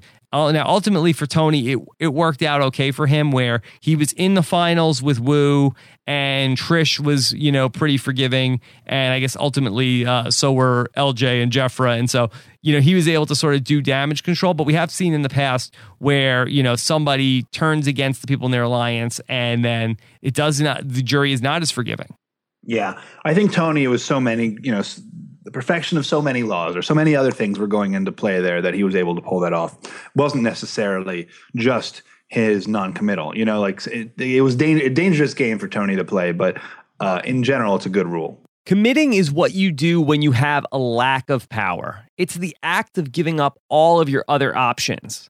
Success at Survivor comes when you're able to keep your strength, and that's measured in your flexibility to make the moves that you think are best. So choose your words carefully when others seek your commitment, because the very fact that they're trying to nail you to something should be a red flag on their own lack of power in the situation.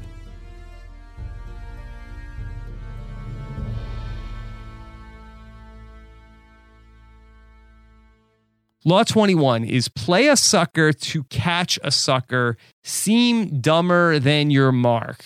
All right, Stephen, why is it important for survivors or for anybody to play dumb? Ultimately this comes down to the idea that everybody likes to feel smart everyone thinks that they are marginally smarter than the people around them they think their own ideas are better no one wants to feel stupid and especially you know if you're trying to trick someone or to beat them in the game of power. You know, you don't want to make them feel stupid because they're just going to resent you. They're going to be suspicious of you and they're going to dislike you. Yeah. And this happens a lot where, you know, there's so many times where you accidentally can offend somebody. And I feel like, especially uh, if you watch uh, House of Cards, I feel like Kevin Spacey's character, uh, Frank Underwood, get, is is pretty good at doing this with people. Where you know you you know you throw a lot of things out there like, uh, oh, you know, I'm not as smart as you are about this subject. Where you know it makes it just makes the other person feel good, and you can sort of like throw a lot of compliments at people and make them just you know be able to you know correct you. You might accidentally get something wrong and then they can correct you and then they can feel like they have the emotional high ground and you can definitely play dumb at times so the other person can feel like they're going into your trap that you're setting because they're going to try to rip you off because they think you're dumb. Yeah, once someone feels superior and feels comfortably smarter than you, then they're going to feel comfortable around you, and then they're going to then you can sort of subtly lead them. And actually, Daenerys Targaryen is great at this. You know, she's always saying, "I am just a young and foolish girl," but you know, so she's kind of disarming the people around her, and then you know, bringing the hammer down. Yeah, especially when the person that you're talking to has dragons, then you definitely want to have your guard up. yeah, yeah. Okay. Uh, always beware of people who are dumber than you with dragons. I think is the rule. Now, this is really interesting when it comes to Survivor because Survivor, in its purest form, is you getting to meet a bunch of strangers, uh, perfect strangers, not cousin Balki or anything like that, but a bunch of people that you've never met before. And so a lot of it is um, sizing up people and sort of making first impressions of these people that you can meet. And there's a lot of people who've done a good job with pretending to be dumber than they actually are. Yeah, uh, I had firsthand example of that with JT and Tocantins, who was very savvy, you know, very strategic, smart guy, and he just really played up that sort of good old country boy. Well, y'all, you know, I'm just a, a farmer, whatever he is, rancher. He says farmer. Anyway, uh, he played up the sort of like nice, naive country boy thing, and uh, probably more, you know, in, in, a way that just made the other people around him feel that they were more intelligent than him, feel that they were kind of, you know, bringing this good old boy along for the ride when actually he was the one who was uh, pulling their strings. People love Southern people on Survivor. Yeah, you just you for some reason you think you can trust them because the South has this you know like rich tradition of honor in a way that we like Northern city people like we've we have zero honor and um but but uh yeah, they're they're just as devious as we are. You know, they just have like sweeter accents. There's like this whole idea of like, oh, well, he's from the South, so he shook my hand, and so I know it's good because you know he was not going to lie to me. He's from the right. South. Well, that's the other one, right? Like the classic one is Russell in, in Heroes versus Villains, where you know he really plays up this idea, like oh, like to, to the heroes, like he's just you know he just needs help, you know, help him. I mean, it's not. I guess that's like less an intelligence thing than it is. It's still the same like basic principle of he plays you know subordinate and makes them feel dominant, and and then as a result, he ends up totally screwing them over somebody who did this really early on in the game and somebody who um, I think maybe some people have forgotten about this was Rodger in Survivor Australia, that he made everybody think that um, he was just a you know just a you know a farmer. You know he was Kentucky Joe but um, you know he was a teacher also uh, and he was a uh, college uh, graduate and was somebody who was you know more well off than anybody had an idea about. And it was sort of like a big surprise to everybody. Like actually roger is uh, very accomplished. And uh, you know everybody was like what? So mean, he was probably the first person in survivor history to lie about their occupation which is now such a standard thing on every reality show where it's like well i'm really you know I, i'm really a uh, chiropractor, but I'm going to tell people I'm a plumber. Where, yeah, yeah. you know, they really. T- Tony did this, right? He he's really a cop, but he said he was. Uh, what did he say he was? Like, a well, he said he was right? a construction worker. Um, right. That he, I think that that was more. He had some issues with you know people different people's perceptions of a police officer where it's like if you've had good experiences uh, with police officers you know like i have my father was a police officer like i don't understand why he's lying about it but there's other people who, you know who've had bad experience with the police officers, and so that they he probably was very concerned that people were going to dislike him because he was a police officer. So you know, no matter what job you pick, like uh, there are some things you should lie about, but I think that probably you know 80 to 90% of the people that lie about their occupation, it, really has no impact whatsoever on the but game. It is the, it is the, you know, I think it is the case though that when you when you enter Survivor, everyone sort of starts assessing each other, right? Like you try to figure out who is this guy, what archetype is he, why was he cast? You know, is this the charming leading man? Is this the strung out old lady? Is this the, you know, is this the schemer or the mastermind? I know that was the case on my season. I tried to really play down the schemer and play up the kind of awkward city boy fish out of water thing. And I think that it's, you know, anyone coming into the game who is strategic and who is intelligent really needs to sort of de emphasize that to make the people around them feel uh, smarter. Yeah, it seems like it's a runner all throughout the history of the show where people who are not from the city city seem to be able to try to push off on people that, hey, you know, I'm not as smart as you guys are from the city. In the first Survivor, Sue Hawk talks about how, you know, Rich, oh, yeah, Rich thinks that he's a city guy, but, you know, I'm smarter than I let on. In Survivor Africa, Big Tom, while he doesn't come out quite and say it, there's a perception where he, you know he's beating everybody in checkers, and Lex and Ethan are starting to talk about how they also feel like Big Tom is there's more to meets the eye with Big Tom, even though he's sort of like doing crazy dancing and stuff like that and being silly all the time. That there really is a savvy guy who's behind the scenes, a street smart guy, if not a book smart guy. Yeah. Another person that was able to also benefit from people thinking that they were dumber was Fabio from Survivor Nicaragua, who ends up winning the game. It was really, you know, his dumbness was what really endeared him to people. Yeah, you know what? I have actually met Fabio, and he pulled the same trick on me. I was I was convinced. Yeah, and just to give you a sense of like, I don't think that Fabio was playing dumb. Uh, this is from an interview that he did with TV Guide um, back in 2010 after he won. Um, that the interviewer, who was uh, Kate Stanhope, asked him at one point in the game, You said the best thing you could do was play dumb. Did that strategy start from the very beginning? And he said, Pretty much, not playing dumb, but allowing myself to be dumb. And it's oh. still truthful. To me, that was the only game I could play. So in in his case, you know, it was not necessarily uh, trying to be dumb, but not going out of his way to try to seem smart. Right. That's interesting. That's a that's a fantastic response. Yeah. And so it's people like dumb. It's endearing. If you can, you know, if you can be dumb uh, and make people think you're dumb, uh, that that's really good. And another area that this is uh, important to think about when you're talking about Survivor or reality TV nowadays, it's very common for the big fans of the show to end up on the show.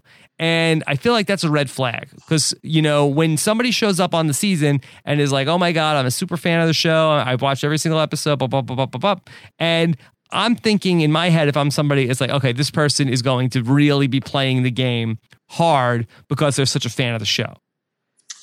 Yeah, I, I mean, I see that. You know, it's also though, you know, the cha- one the challenge is how do you high, you know, how do you be yourself though, right? Like you don't want to disguise who you are because people will just smell that inauthenticity. So you have to be able to kind of couch it in a way that uh, that works, right? It's everything is just like, does it work? And uh, you, you know, you want to play dumb, but you also want to be like true to yourself. Yeah. And I think that the answer is with this idea of, okay, I've seen every single episode. I'm a super fan. I think you just want to sort of like mellow it down. You don't want to come off as creepy. You just want to be, you know, excited about it. It's sort of like if you were to, you know, meet a famous person, you know, you want to let them know, like, oh yeah, I love, you know, this is great, this is great. You know, I've always been a, been a, fan, but it's like, oh my god, I like, I, you know, and you start like, you know, freaking everybody out with how much you know. I think that's a bad thing. Right, and you but you also don't want to be the one who's like, "Oh, I've never even heard of you," you know, because then you're obviously fake. Yes, so, you uh, want to have a familiarity, yeah. but yeah. you don't want to come off as obsessive. Right.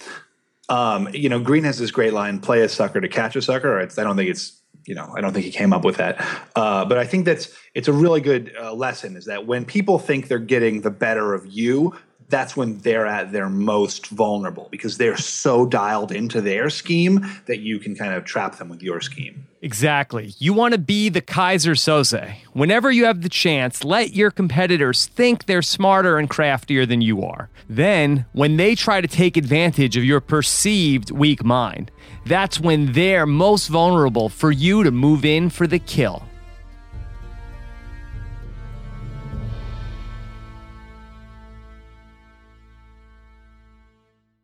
Law 22 is use the surrender tactic, transform weakness into power. What do, what do you think about this, Rob? Yeah, this is a, a really fun law from the book and one of the ones that I, I really liked. And so the idea of this is, you know, you are outmanned, you're outgunned, and you're about to lose. But, you know, instead of going out in a blaze of glory or, you know, going into some battle where you're going to come away with nothing, the idea is to sort of wave the white flag and say, "No, I surrender. I give up. Uh, you know, I, you know, I'm, I give up. I give up. You know, don't get me. Don't hurt me.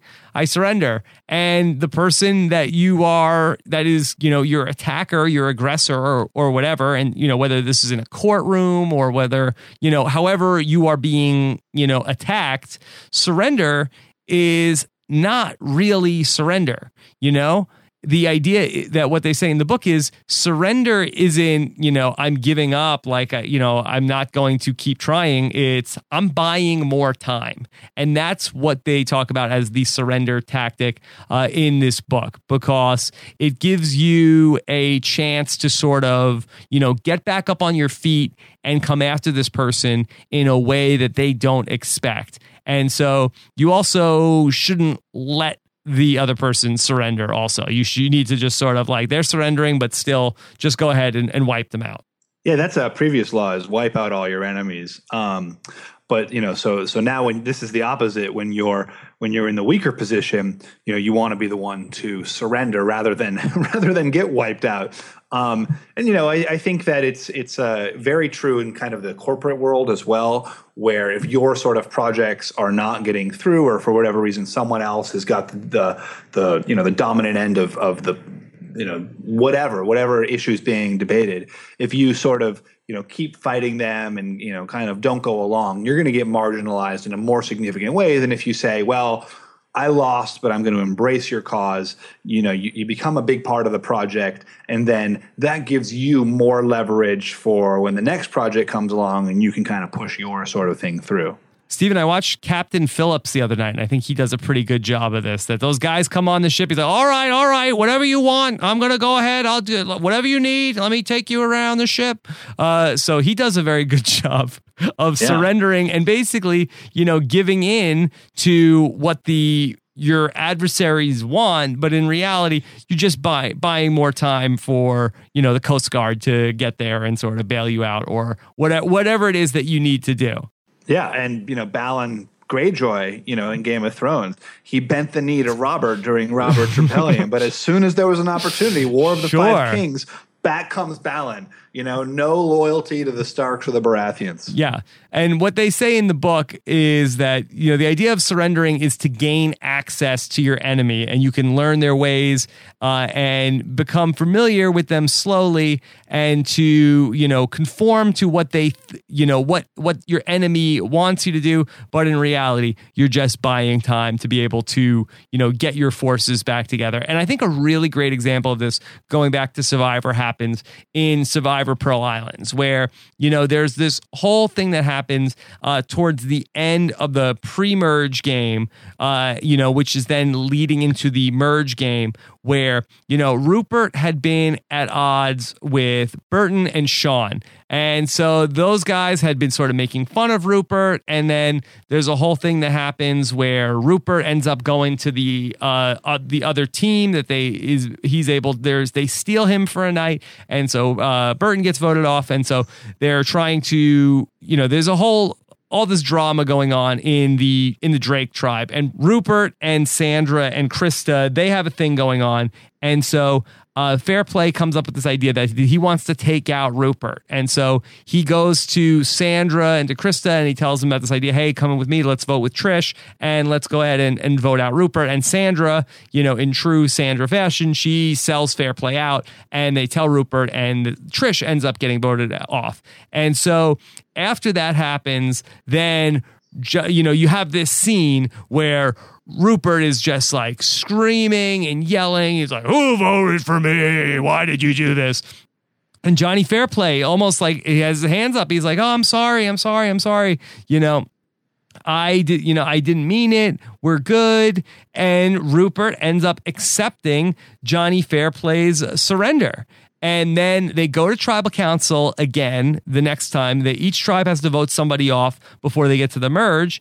And instead of voting out Johnny Fairplay, Rupert feels like that they've accepted Johnny Fairplay's surrender and they vote off Shawn before the merge happens. And then coming back into the merge as soon as Johnny Fairplay gets the chance that he gets the he gets the numbers from the Morgan people and Burton comes back into the game. And sure enough first chance he gets Johnny Fairplay votes out Rupert. When Rupert had him they could have voted him out and he accepted his surrender. And Johnny Fairplay just bought more time with you know being nice to Rupert and saying he was sorry but he did not mean it uh, and another great example is, uh, you know, similarly is Chris Daugherty in, in Vanuatu, who at the final seven, you know, he's the last guy left uh, after all the guys have been eliminated. And uh, he knew he was pegged to be the next to go. And, and he, he really just played it up like he was throwing in the towel uh, and that he was he was gone. And the very fact of him acting like he had surrendered um, led the, the leaders of the girls' tribe to just accept that he was no longer an enemy, and they turned their sights on Eliza, who who you know they they'd been trying to get rid of since the first episode, um, and uh, they decided she didn't deserve to stay, and so they keep Chris around. Chris is kept on as a number and as a number for for the different factions of the girls to sort of serve their own purposes. And um, as, once the girls turn on each other, Chris gets into a tight foursome and cements his place in the finals, and then wins the whole thing. So by by pretending to surrender, or even in, in some essence, like surrendering at the final seven, you know, Chris was able to play along and then rise again. Yeah, there really is something to it where it's like when you are so outnumbered, I think that the impulse of most people is like, well, I got to go on an immunity run now and I need to win every single immunity. And that's how I'm going to get to the end. And while that's a possibility, the chances of that happening are super slim. Whereas if you were, you know, not trying in the immunity challenges and really giving the appearance that you're not trying to win the game, that you're surrendering, that's like, well, I just want to, uh, like in the case of Tarzan, I really just want to get to the family visit, you know, that in in that case you can end up you know having longevity and making people think that you aren't you know trying to win at all costs because that's what scares people. And if you can sort of like remove the fear about you is like hey i you know i barely care. I'm just in it for you know i want to you know see if i can make a little more money or or whatever. And I'm not really trying to go for it. And hey, by the way, if you need whatever you need me to do, I'm I'm with you and sort of surrender your vote to the powers that be. That's something that can really help you in this game, especially when things are looking very bad and you're in a bad spot.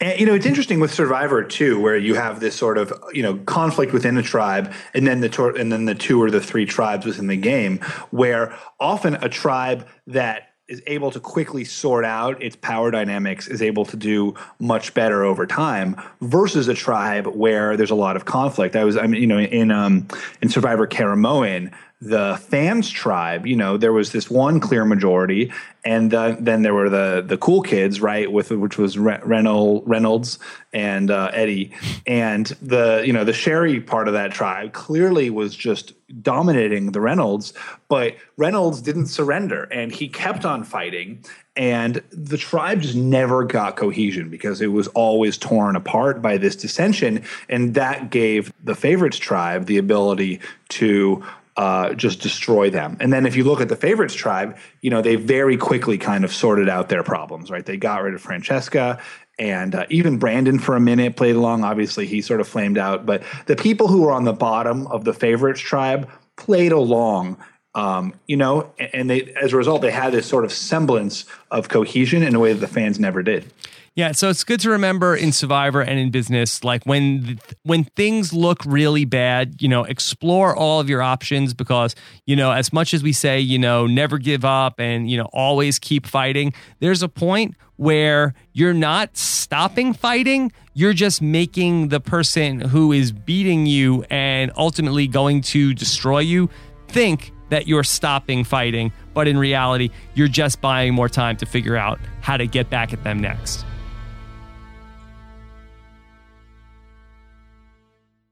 Law 23 is concentrate your forces. And now, this is something, of course, uh, very important in real life and maybe even more important on Survivor, Stephen.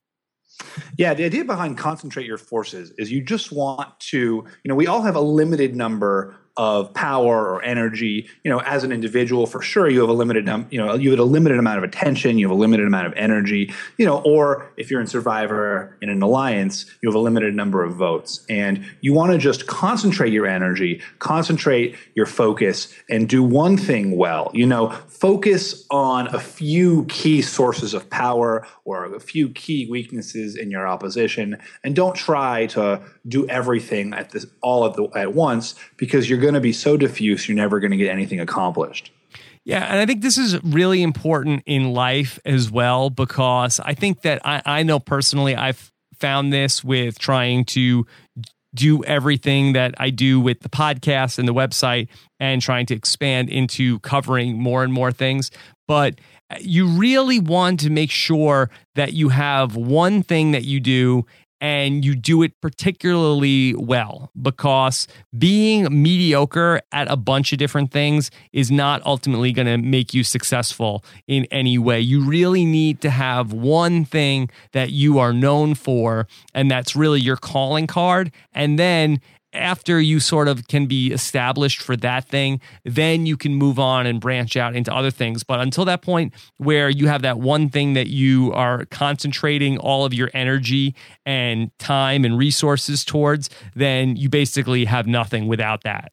And it's not just about you know your own skill set. One other thing that you know Greene says some uh, says find the key patron or the fat cow. You know you want to find that one person or that one kind of series of events or sequence that will work for you and really focus on doing that rather than trying to be best friends with everybody. You know, you want to just really focus your energy.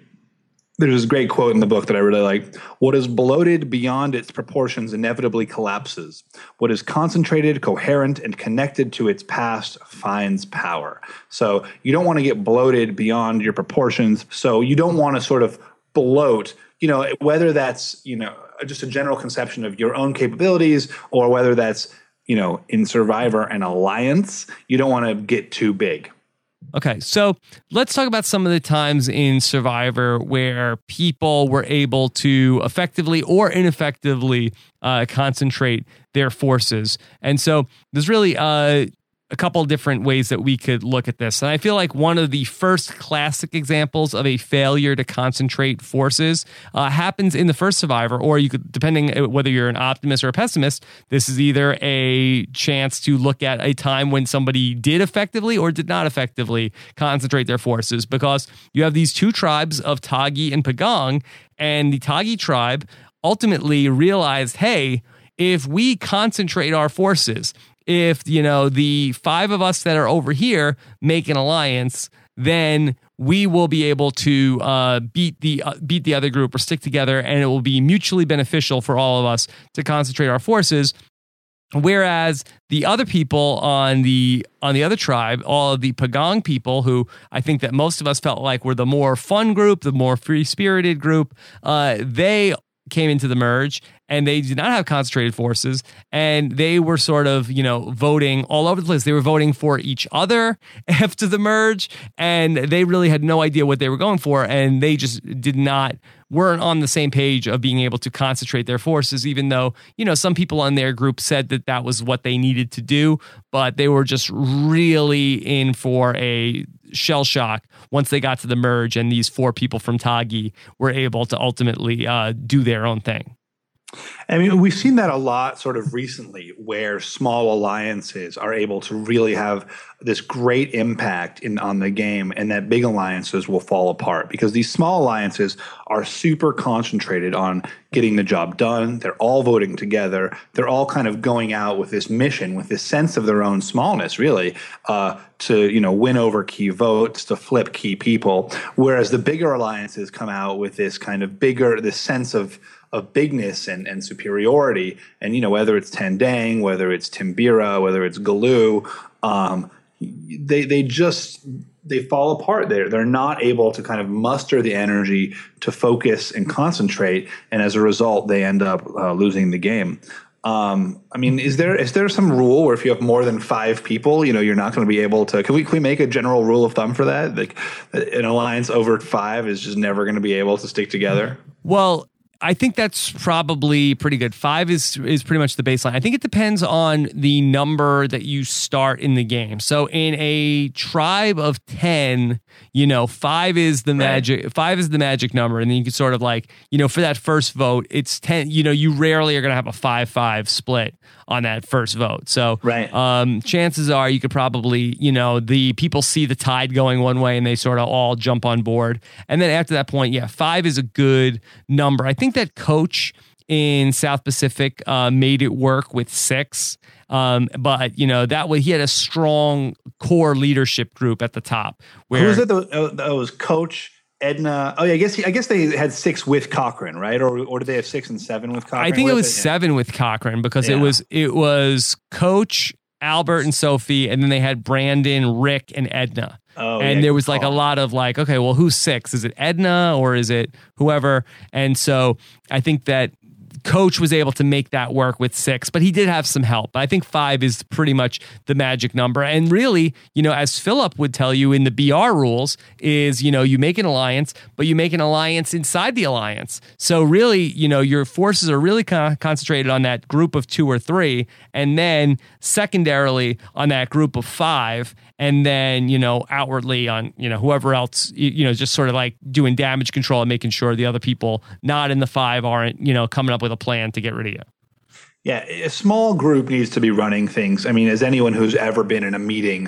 where thing, something is getting decided by consensus uh, knows, nothing will get decided, or the thing that will get decided is the worst thing. Um, so, so you know, you always want to have some kind of like key leadership that's just really focused on a very achievable goal. Now, another place where concentrating your forces is a good thing to remember, and this is something that you and I have certainly discussed at length on the Survivor Know It Alls over the years is the idea of the splitting the vote to flush the immunity idol. And I feel like that this ends up getting done probably more than necessary. I feel like more things can go wrong when you flush the idol than when you can do it right. Now, I know that the, the numbers have uh, borne out that for the most part, things uh, have gone smoothly on this at a uh, a, pre- a pretty good clip, but I still feel like you know I almost feel like I would take my chances with putting the votes on just one person and not risking that if one person flips, the whole thing falls apart. Well, what's your take on this as far as keeping your forces concentrated? Because we can talk about a couple of examples where the unconcentrated forces end up leading to somebody going home. I think the split vote is good. You know, I think there are more examples where uh, you know you vote for someone who plays an idol, and then you're really out of luck. I think personally, I would always err on the side of the split vote. You know, it of course depends on a lot of things. You have to be really sure you've got everyone locked up, everyone knows what they're doing. Survivor doesn't always cast the most intelligent people, so you know they everyone needs to know who they're voting for. Um, and of course, you have to be sure that your allies are loyal, right? Like that that go that comes down. That's like the most basic thing of all. Um, but I'm actually a fan of the split vote. I, I don't think it's necessary. I think that's that's a you know that's one strategic iteration of a concentrated force. That if you have a concentrated force that is committed to getting out your opposition, then a split vote is one tactic. I don't necessarily think of it as a diffusion of forces. You know, it really comes down to that, you know, depending on how many people are in the group. Uh, and as we see, it, the old 333 is uh, you, tends to be when there are the most problems because it could be one person switching is ends up uh, where it's it goes haywire. I guess the, the, the what you have to sort of figure out is, you know, the odds if somebody has the immunity idol, and a lot of times the people don't even know if they have the idol. But let's assume that they an idol has been found and there's a one in three chance that they're going to play it on the right person. I guess you have a 66% chance of being right by just putting all your votes on one person. Whereas I guess, uh, so you have a 33% chance of, you know, the worst case scenario happening. Whereas what is the percentage chance that somebody from your group of six is going to flip and uh, then be a number for the other side? Yeah, well, it don't, yeah. I mean, I, again, like it all comes down to situational, right? You can't make the general rule because, uh, you know, if if you know that someone that people aren't going to flip, you know, then you should then you should feel comfortable. But if you know that people aren't going to flip and you're wrong, then you made then you made a huge mistake, right? Yeah. So it just comes down to how good are you and how much control do you have in the, in that situation. In Heroes versus Villains, uh, there was a three three three idol flush scenario that ended up happening where Cirie really wanted to. I forget who the ultimate target was, whether it was Tom or Colby. So I believe it was a three three two scenario there with Right. with Cirie. And they were going to put three votes on Tom. The group of six was going to put three votes on Tom and three votes on Colby. And then what ended up happening was that uh, your boy JT ended up switching, and then uh, Cirie ended up being the one to to go home. Yeah, I think it was like three and two, or is that? Am I wrong? It was like there was that was when there were seven. Anyway, whatever it was, uh, the the vote split went wrong, and JT took great advantage of that. Yeah. but uh, you know, right. So remember, you always want to take on your opponent on your terms, where you have the clear upper hand. Don't do your adversaries any favors by spreading yourself too thin and leaving yourself open to an attack that you could have prevented had your forces been intact.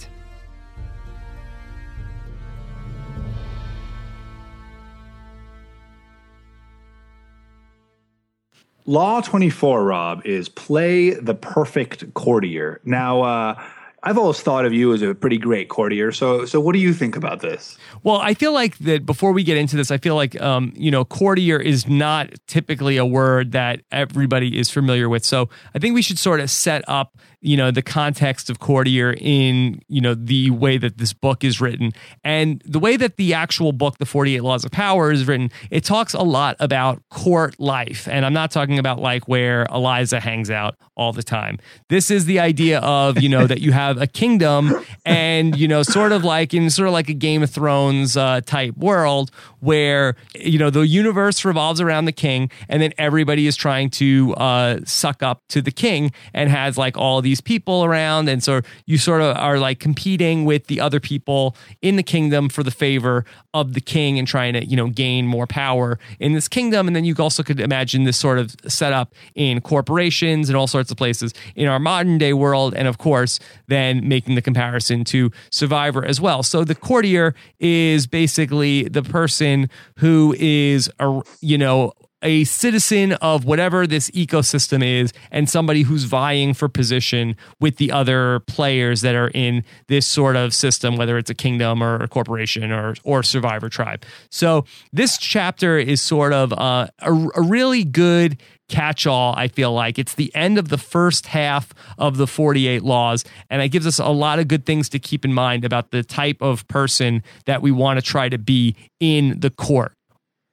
Yeah, you know, and I think that this, you're right, it's a catch all. It just sort of kind of talks overall about the, the way that sort of the, the, the way that power is expressed, uh, not just in the 17th century Renaissance courts, but in high school, in corporations, in families, in friend groups, in everyday life, you know, power often comes down to the way that we deal with others. And I think that sort of is what all of these laws are are roughly hinting at is that the things you say to people matter. The way you treat people will affect the way they treat you. Um, and so by playing the perfect courtier, you are being someone who says the right word at the right time, who is deferential to the people around you, who is graceful but also very uh, self-aware. Uh, you know, Greene says Courtiers are magicians of appearance, knowing things are judged as they seem. By kind of bringing all of these qualities into yourself and becoming this person, you will be able to succeed no matter what the court is that you're playing in. Yeah, and I think that one of the interesting things about this chapter in particular is that some of the chapters are written as if you are the king or the boss or the leader of the tribe, and then other chapters like this one are more for people who are maybe are not necessarily running things or at least don't have the perception that they're the person running things. This is more for somebody who's more of the, you know, beta male or beta female in the group to sort of have in mind whereas there's the idea of being a courtier is that somebody else is running the court. You are somebody who is vying for that power, but really secretly trying to run these things.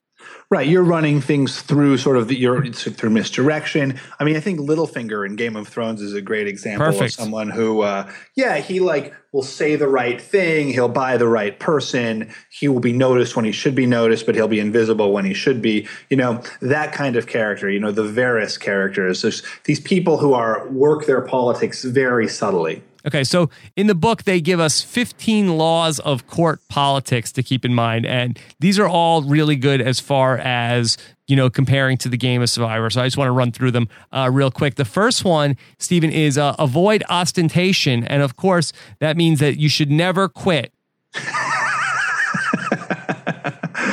Uh, the pun there, for those who missed it, was on Austin, who quit uh, Survivor, uh, whatever. Yes, and, th- and yeah. that's sort of uh, you know no sort of you know vulgar displays or you know showing off you know how much money you have, and of course in Survivor we know that's uh, not not a good idea. Yeah. Um, number two is a practice nonchalance. And the idea being that you don't, you know, once you do something incredible, you don't want to celebrate your victory. You don't want to rub it in your opponent's face. You don't want to seem awesome. You just want to be very at ease, you know, and graceful and also I think that probably pertains to sort of just like just have an easy way about you. You don't want to be stressed. Everything you you know you're easygoing and have right. sort of a you know a light fun air uh, about you. The third one is be frugal with flattery, and a lot of people can overdo this with sort of being like the uh, you know kiss ass and you know basically like sucking up and like whatever the leader says. Oh my god, that's such a good idea. And for the most part, people can tend to see through that. So if you're sort of like only do it a little bit that's probably uh, better than too much. At the same time, number four is arranged to be noticed, and that is just you know something I experienced firsthand in Survivor, where everyone sort of thought I was the other guy. Like you, it's important for your accomplishments and for the things you do to be noticed by your bosses or by whomever who's is running the court, so that, so that you can get the credit that you deserve for it. Uh, they say number five is alter your style and language according to the person you're dealing with. So you want to be a chameleon. So when you're dealing with, you know, somebody who is mad, you know, you want to, oh, man, I'm so mad too. Uh, you're dealing with somebody who's lazy, you know, you don't want to be coming off as telling them like, you know, be like, you know, while they're like lounging around, you're picking up all the firewood. So whoever the person you are talking with, that's sort of like the attitude that you take on yourself the the sixth law is uh, never be the bearer of bad news, and this is, of course, everyone has heard this cliche, but it but it's true. You know, you don't want to be the person who says the negative thing because you're going to be associated with that thing. And then on Survivor, is that sort of like, hey, I heard that people are trying to vote you out? Is that would that be bad news? Uh, that's a tough one. I, I, Survivor, it's not really. There's not a lot of bad news that you get. Maybe I, you know, I, I just dumped out the rice. You know, you don't want to bear that bad news. All right. Uh, number seven is don't affect uh, friendliness and intimacy uh, with your master. You don't want to be the person who's uh, sort of like getting in the way and saying like, oh, I don't think you should be talking to that person because uh, you know th- nobody wants to feel like you're their parent. Right. Um, never criticize those above you directly. That's a good one. Yeah, straightforward. You know, people don't love criticism generally, and they certainly don't love criticism coming from their immediate uh, the people immediately below them, who they kind of imagine are the ones who are supposed to be acting out their whims, uh, not criticizing their whims. Uh, nine is be frugal in asking those above you for favors. This is important to remember uh, in your work. You don't want to be asking your boss all the time, like, "Oh yeah, could I?" Because uh, uh that gets that gets annoying, and, and certainly for the person who is the leader in your alliance, if you're making like, "Oh, could I do?" blah blah blah blah blah, um, that gets annoying as well. Uh, number 10 is never joke about appearances or taste. And I actually really like this one because it, it, it infuriates me the way people will make jokes about someone else's clothes or someone else's preferences. You know, people believe in their own preferences. You know, when people put out choose clothes, like people are picking out clothes. They are purchasing those clothes. They are making a conscious decision. And by joking about other people's appearances or taste, you're actually, you know, it's not a benign thing. You know, it's actually something you're you're you're attacking them. Uh, 11 is don't be the court cynic. Of course, uh, you know, if you're negative all the time, that really rubs off on people and uh, gets old very quickly. 12 is be self-observant and uh, you know i think this also gets to the heart of a lot of these laws is just be aware of of yourself and uh, the ways that you present yourself right 13 is master your emotions obviously uh, you don't want to get too high or too low uh, that is all part of being a uh, good courtier. Should sort of just be somebody who is always sort of level headed and has a positive attitude. 14 is fit the spirit of the times, which is a little bit more um, touchy feely, but the idea is you want to be in tune with the overall philosophies that are around you. You don't want to be, you know, the one who's way too avant garde, who's saying these things that are way out of whack. You know, you also don't want to be really retrograde and saying things that are, you know, you don't want to be the one who's saying, I think the world is flat. You know, no one, no one will believe you. right. And the last one is be a source of pleasure. And this is a really, really important one for being a good uh, courtier is that you want people to like being around you. And we, and we talk about this a lot where if you are giving people positive feelings every time they're around people, you're fun to hang out with, then people are going to want to keep you around. And, and in particular, there's two people in Survivor history that we want to highlight that the people that were perfect courtiers. And one of them is Cirie Field. And Cirie is somebody who is just, you see her and you just imagine this big smile on her face. And she is somebody, Stephen, that really, if you go down the checklist, she's somebody that pretty much always was uh, all good with these 15 rules. Yeah, and, and her, her first season in Panama, right? So she was she was always going to be the next one to go uh, once the tribes had that sort of first merge. Cirie was always as a part of the older woman tribe. She was always on, she was immediately on the outs, and it really seemed to everybody that she was going to be the easy, obvious vote. And just by always saying the right thing, being out of the way, doing the perfect amount of work, but not drawing attention to herself as like, look at me, look how hard I'm working. You know, just by completely blending in and you know counseling people when they needed counseling, just saying the right word at the right time, she was able to extend her stay till she was all the way to the very end, and it really seemed like she could win the whole game. And then another person that uh, you and I are both fans of is Kim Spradlin, who was so perfect on Survivor One World. Yeah, you know, people think of her as the leader, but actually, if you go back and watch One World, she wasn't the person who emerged out of the gate as the leader. She was the person who was controlling everybody around her by being so likable, by being so positive, by being so nice, by saying the right things, by blending in with everybody. She was the one that she actually was volunteered for Sabrina to be the leader. She she didn't want to have that leadership target on her back. Right. She really wanted to get out of the way of that, and for this very reason, you know, because you do, if you're the leader, then you're a giant target. But if you're if you operate, you know, to the leader's side, you're able to really influence things without without sticking out. So, you know, whether it's Survivor or whether it's your office, you just want to be this fun source of, you know, positivity who has, you know, smart opinions that aren't cutting or or negative and more and more your people are just going to want to have you around and the more people want to have you around the more power you're going to have because you're going to have access to all sorts of things that the other people who get shut out of these meetings and, and decisions are just going to be on the outside looking in while you're there controlling everything from the inside